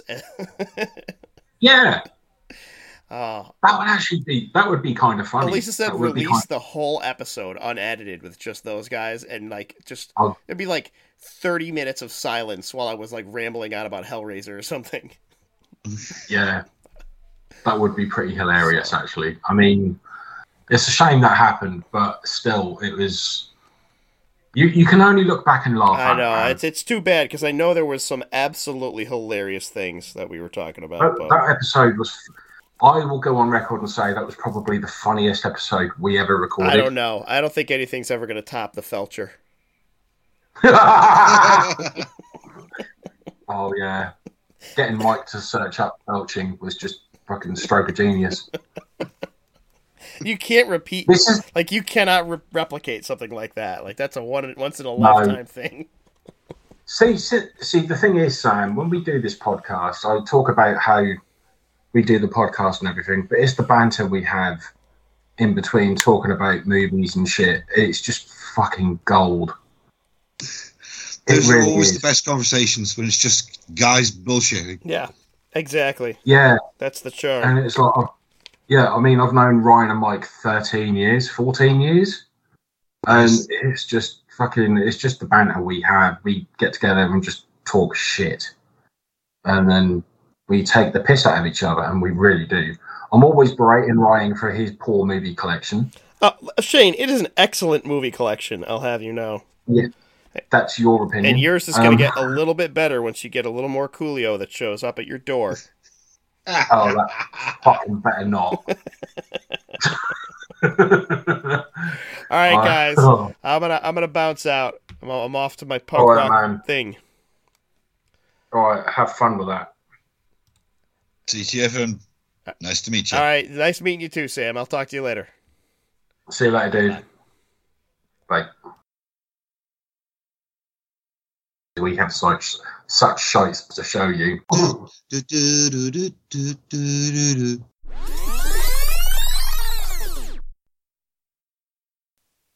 Previously on X Men. Val's dad has been threatening to uh, call in for years now. he thought we were like an actual like live streamed podcast. He's like, I'm gonna call in one day and screw with you guys. I'm like, try. Yeah, Val's got Discord. I've used it maybe once, and I hear people talking about it all the time. Go live streaming. That's ten dollars per month we would get banned. Meanwhile, there's girls flashing their titties and asses around, but they're fine. I'm gonna have to start showing off my titties.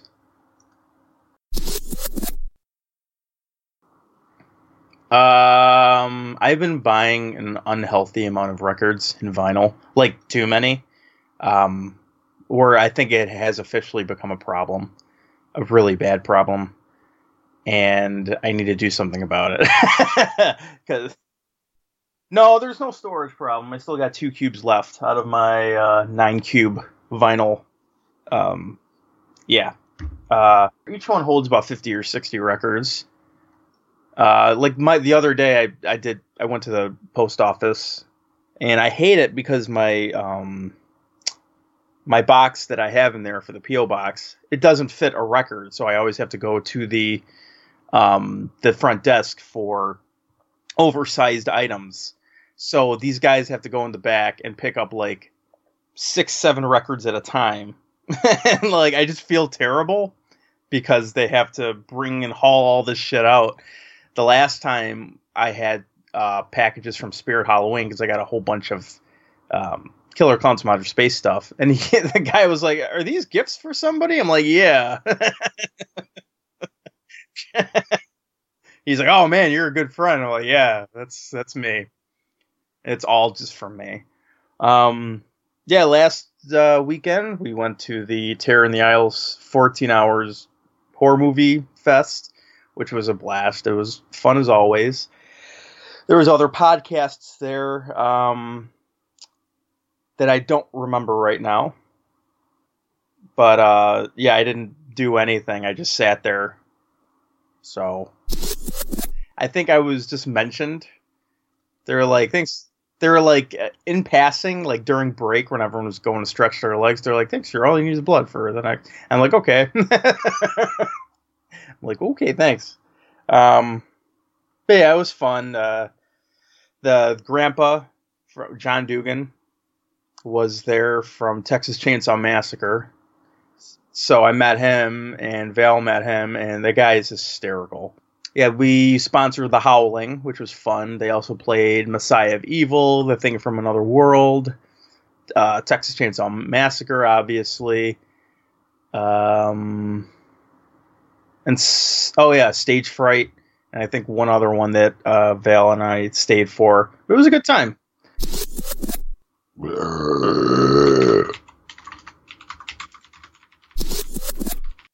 Do you know what? Actually, it's quite funny. Um, I was expecting us to be filming for most of the day because I've been filming with the maybe movies guys today, and we only recorded two episodes, and I was home by five thirty. Um, I got around there at about two thirty. We started filming at three, and we finished at five. Sweet and sour chicken and barbecue chicken vegetable noodle medley. Ooh. 10 vegetarian spring rolls and prawn crackers with extra teriyaki beef. Remember when I said that I I got to stop buying records? I'm buying. uh Mondo has Hellraiser one, two, and three on vinyl, and the new Hellraiser soundtrack. So I'm getting them. Oh, hold on a minute.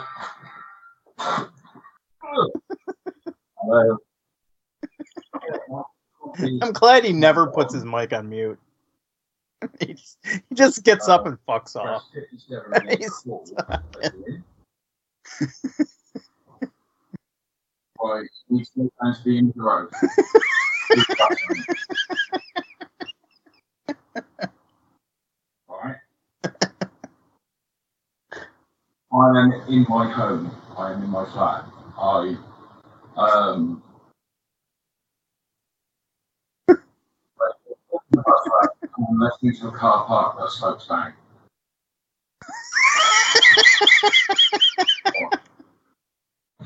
Fucking delivery drivers! Yeah, we heard. Fucking twat. This is a train wreck. Would you expect anything else?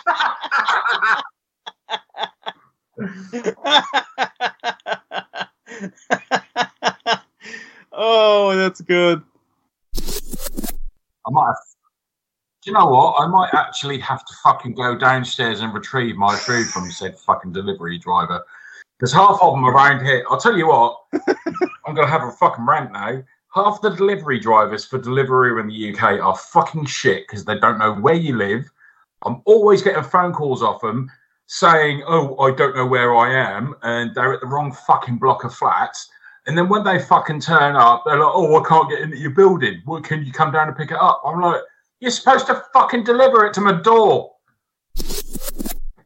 And the Mario movie looks pretty good, besides Chris Pratt's shitty fucking voice for Mario.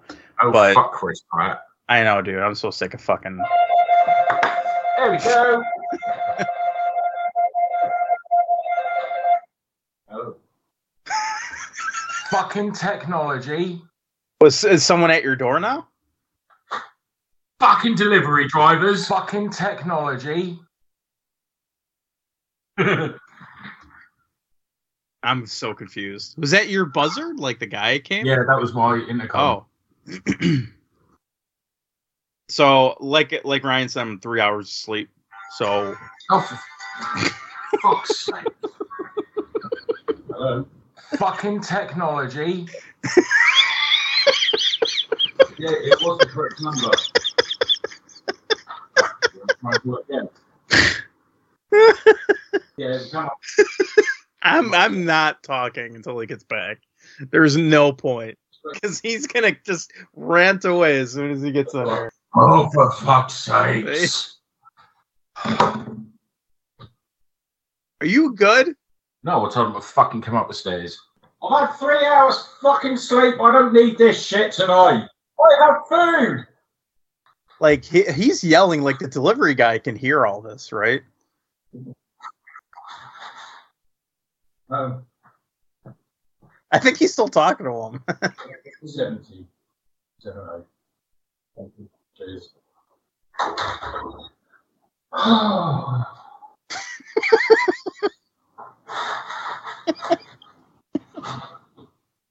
don't know what he's doing now. Like, how long does it take to get food? I know as soon as I start talking, he's he's coming back. Uh, so Rob Zombie created a kids movie. Um, there's he did the Munsters, and he tr- I guess he tried to. I'm waiting. I'm ready. Are you good now? Mm-hmm.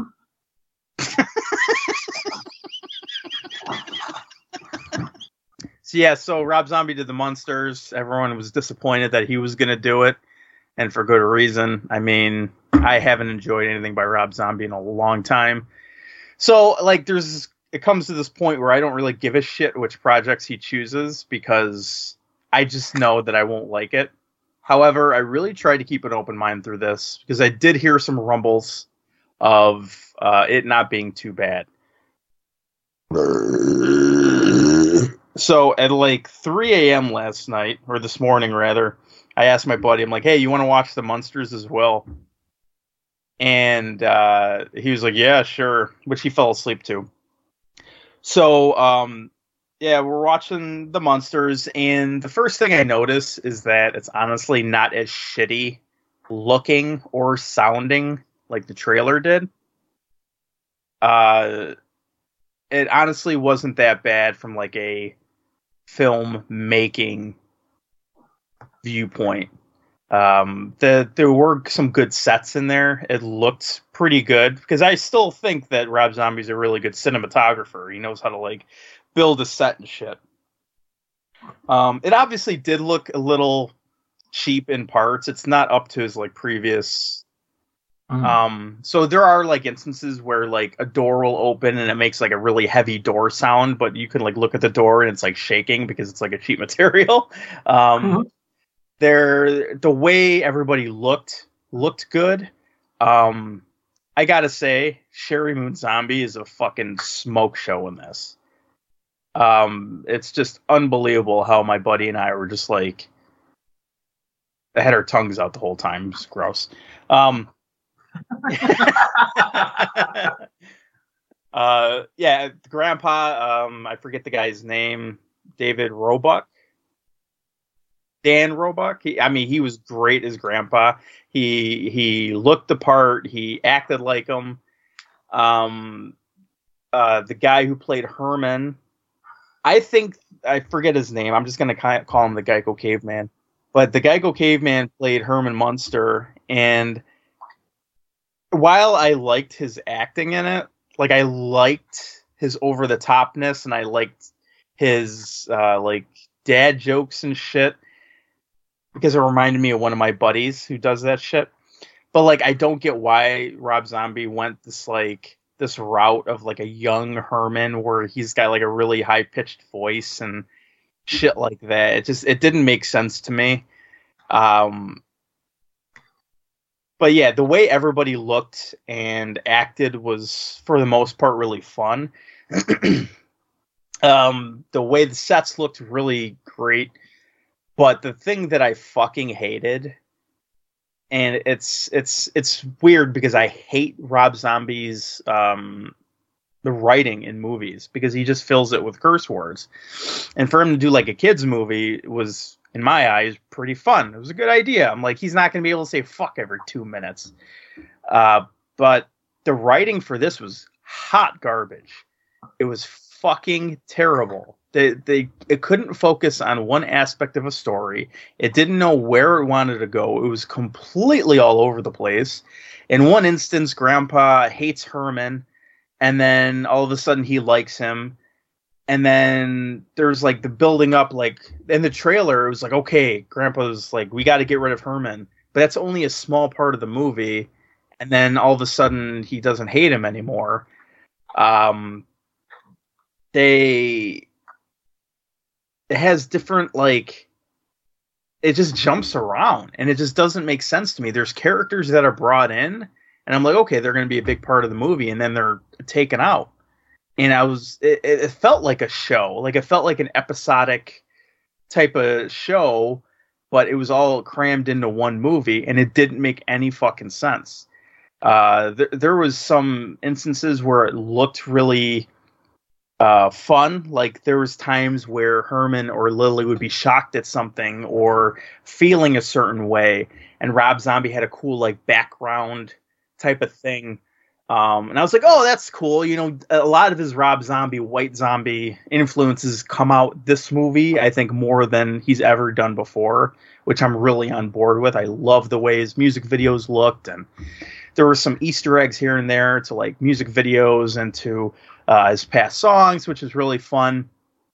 Um, but the the story was terrible. It was so fucking bad, and I I was kind of disappointed because at one point, like towards the beginning, I was kind of having fun with it. I was like, okay, this isn't as bad as I thought it would be. But then the story kept flopping around, and there was different like they brought in different story elements and it got resolved within like 15 20 minutes and then it moves on to the next and i'm like these are this should be like in a show because if it worked as a show like for like a 30 minute show like on netflix or something it really would have worked like we're gonna focus on uh, Herman and Lily meeting, and then we're to focus on, or Herman, you know, being like a rock star in Hollywood, and then we're to focus on Lily and Herman, and then we're to focus on the grandpa. That would have worked completely, but cramming it in one movie, terrible idea. And it's only it's two hours, which I got to say, it didn't feel like two hours. It, it yeah, even at 3 a.m., my buddy was way asleep at this point but yeah, it, it, didn't it didn't feel like a two hour thing because I was enjoying aspects of it.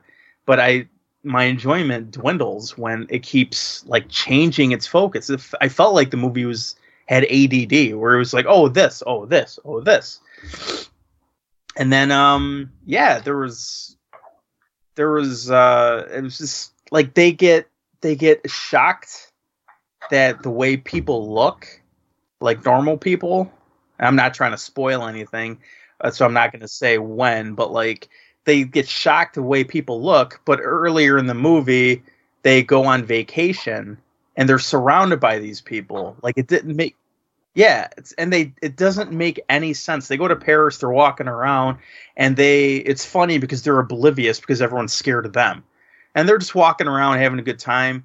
And then all of a sudden, towards the end of the movie, they move somewhere and they're shocked and like Herman screaming goes he goes oh my god there's all these uh, weirdos and freaks out there. And I'm like you saw normal people. You're you know what I mean? Like you were it just didn't make any sense to me whatsoever. So um yeah I I would recommend this if you're looking for like a lighthearted Halloween movie but I don't know if you're a, a cynical film um, obnoxious person like I am, you're gonna hate. It. So I would say Rob Zombie's best movie is Devil's Rejects, and then I would follow that closely by House of Thousand Corpses. Um, Halloween one and two isn't the worst things I've ever seen, but I would probably say this ranks like number six. I would say Lords of Salem is better than this. Um, so I I probably I gave this movie a three just because there are parts of it that I did enjoy. I I I well I mean that is a higher rating that I was planning to give it. Uh, three out of ten. um, yeah, like it, was, like I said, there were some parts I really liked, but then it gets taken away by really, really shitty story and writing. Like it was bad, man. Um, I get, I guess, I get that if you're going to do an origin story of the Munsters, you got to start somewhere, but I mean, focus, uh, expand on it more than what they did. It was just, and I don't remember Herman saying dad jokes every two minutes. He never did, not in the series. Yeah, like this was constant, and uh, it was kind of off-putting a little bit because, like, yeah, he's supposed to be like he wanted to be a comedian, but the dad jokes were really stupid. I did, I did get a laugh too at uh, the point where uh, they win a costume contest and he gets the trophy. And he's like, "We're number one. We're number one." Like my buddy and I started cracking up at that. like I think we're going to be quoting that for a while. Um, but it, it, did definitely have its moments. The piano mo- moment was really actually pretty funny. I, I did chuckle at that. I think that part kind of borrowed a little too heavily from Young Frankenstein. And Richard Brake was great in it but he wasn't. He it was like he overacted perfectly, you know. Um, it, and I, I honestly, I would didn't think I would be saying this, but I think like Sheri Moon Zombie was one of the highlights. She was fun in it. She uh, was super attractive, and yeah, that's that's my thoughts on on the Munsters. I'd give it like a three out of ten. I didn't. I, I did not absolutely hate it. Maybe I'd go four out of ten. Well, actually, come to think of it, I actually got to see Smile last week. Right, Smile is essentially it's it's a trope that's been done before. It's uh, basically a woman who's a mental health nurse.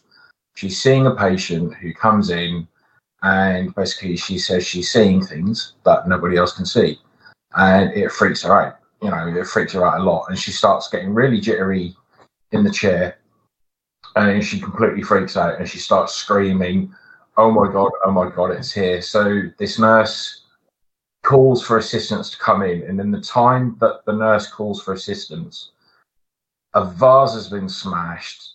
The patient has a big fucking smile on her face, and she just cuts her throat. Um, while smiling and just laying on the floor, still smiling as she's bleeding out. And essentially, it's one of those tropes where a woman gets cursed. She then spends, you know, the movie trying to figure out how to stop this curse. Um, it's a very bleak looking movie. It's very grey. It's got lots of there's lots of dark colours and it's very grey and it makes you feel uneasy throughout the entire movie. And I will say, I felt very uneasy after I came out of seeing that movie. And this it also made me jump um, a couple of times and it was very creepy.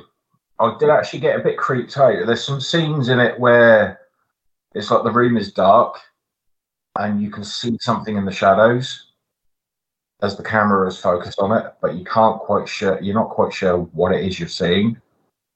But it looks really good. Um, you know, the, cinematography in it was amazing. It was really well done. Some of the special effects in it were really, really good. Um, it actually made me jump a couple of times as well, which was quite a feat because I don't usually get jump, jumped by movies like that. But that was good fun. Um, it was.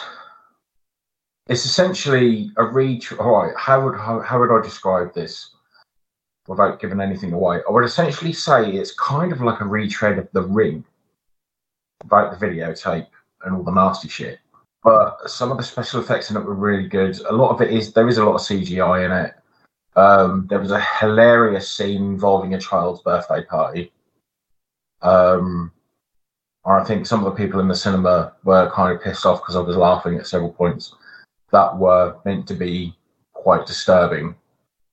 But me and my buddy were just sitting there, we were just pissing ourselves laughing at it because it was well for me. It was just one of those scenes where I thought to myself, oh yeah, I've seen this done before, and like it just the way it ended was quite comical. But the ending of the movie itself genuinely creeped me out. Overall, I would say it was a good movie. I'd give it a six out of ten. Um, the soundtrack, wow, the soundtrack itself, it was very jarring. It was very unnerving. It was very creepy. It was very cold, and it worked really, really well with the film. So I, I, I will say it's worth a watch. Don't get your hopes up too high for it though. It's worth it's worth a watch. It, I thought I think it's worth a watch. Some people may disagree. Some people have gone on record and said they thought it kind of sucked, and some people were saying yeah it could have been better. But for what it is, it's a good film. No, I'm here. I'm listening. well, I do the uh, All You know Need Is Blood podcast. Uh, I'm on the forum, the Facebook group. I'm on Letterboxd as uh, DM Head seven seven seven. So you should follow me there and like my reviews. Yeah, I have an Instagram account where I just post the, sh- the records I buy, um, and then uh, yeah, that's that's about it. Um, you can find me on Instagram RoboGin74. You can find me on Twitter. Um, Shane shouldn't be plugging anything. He didn't. You didn't do anything this podcast, Shane. Hey, fuck you! I just gave you a review for fucking Smile. You did, you did, you did. Yeah.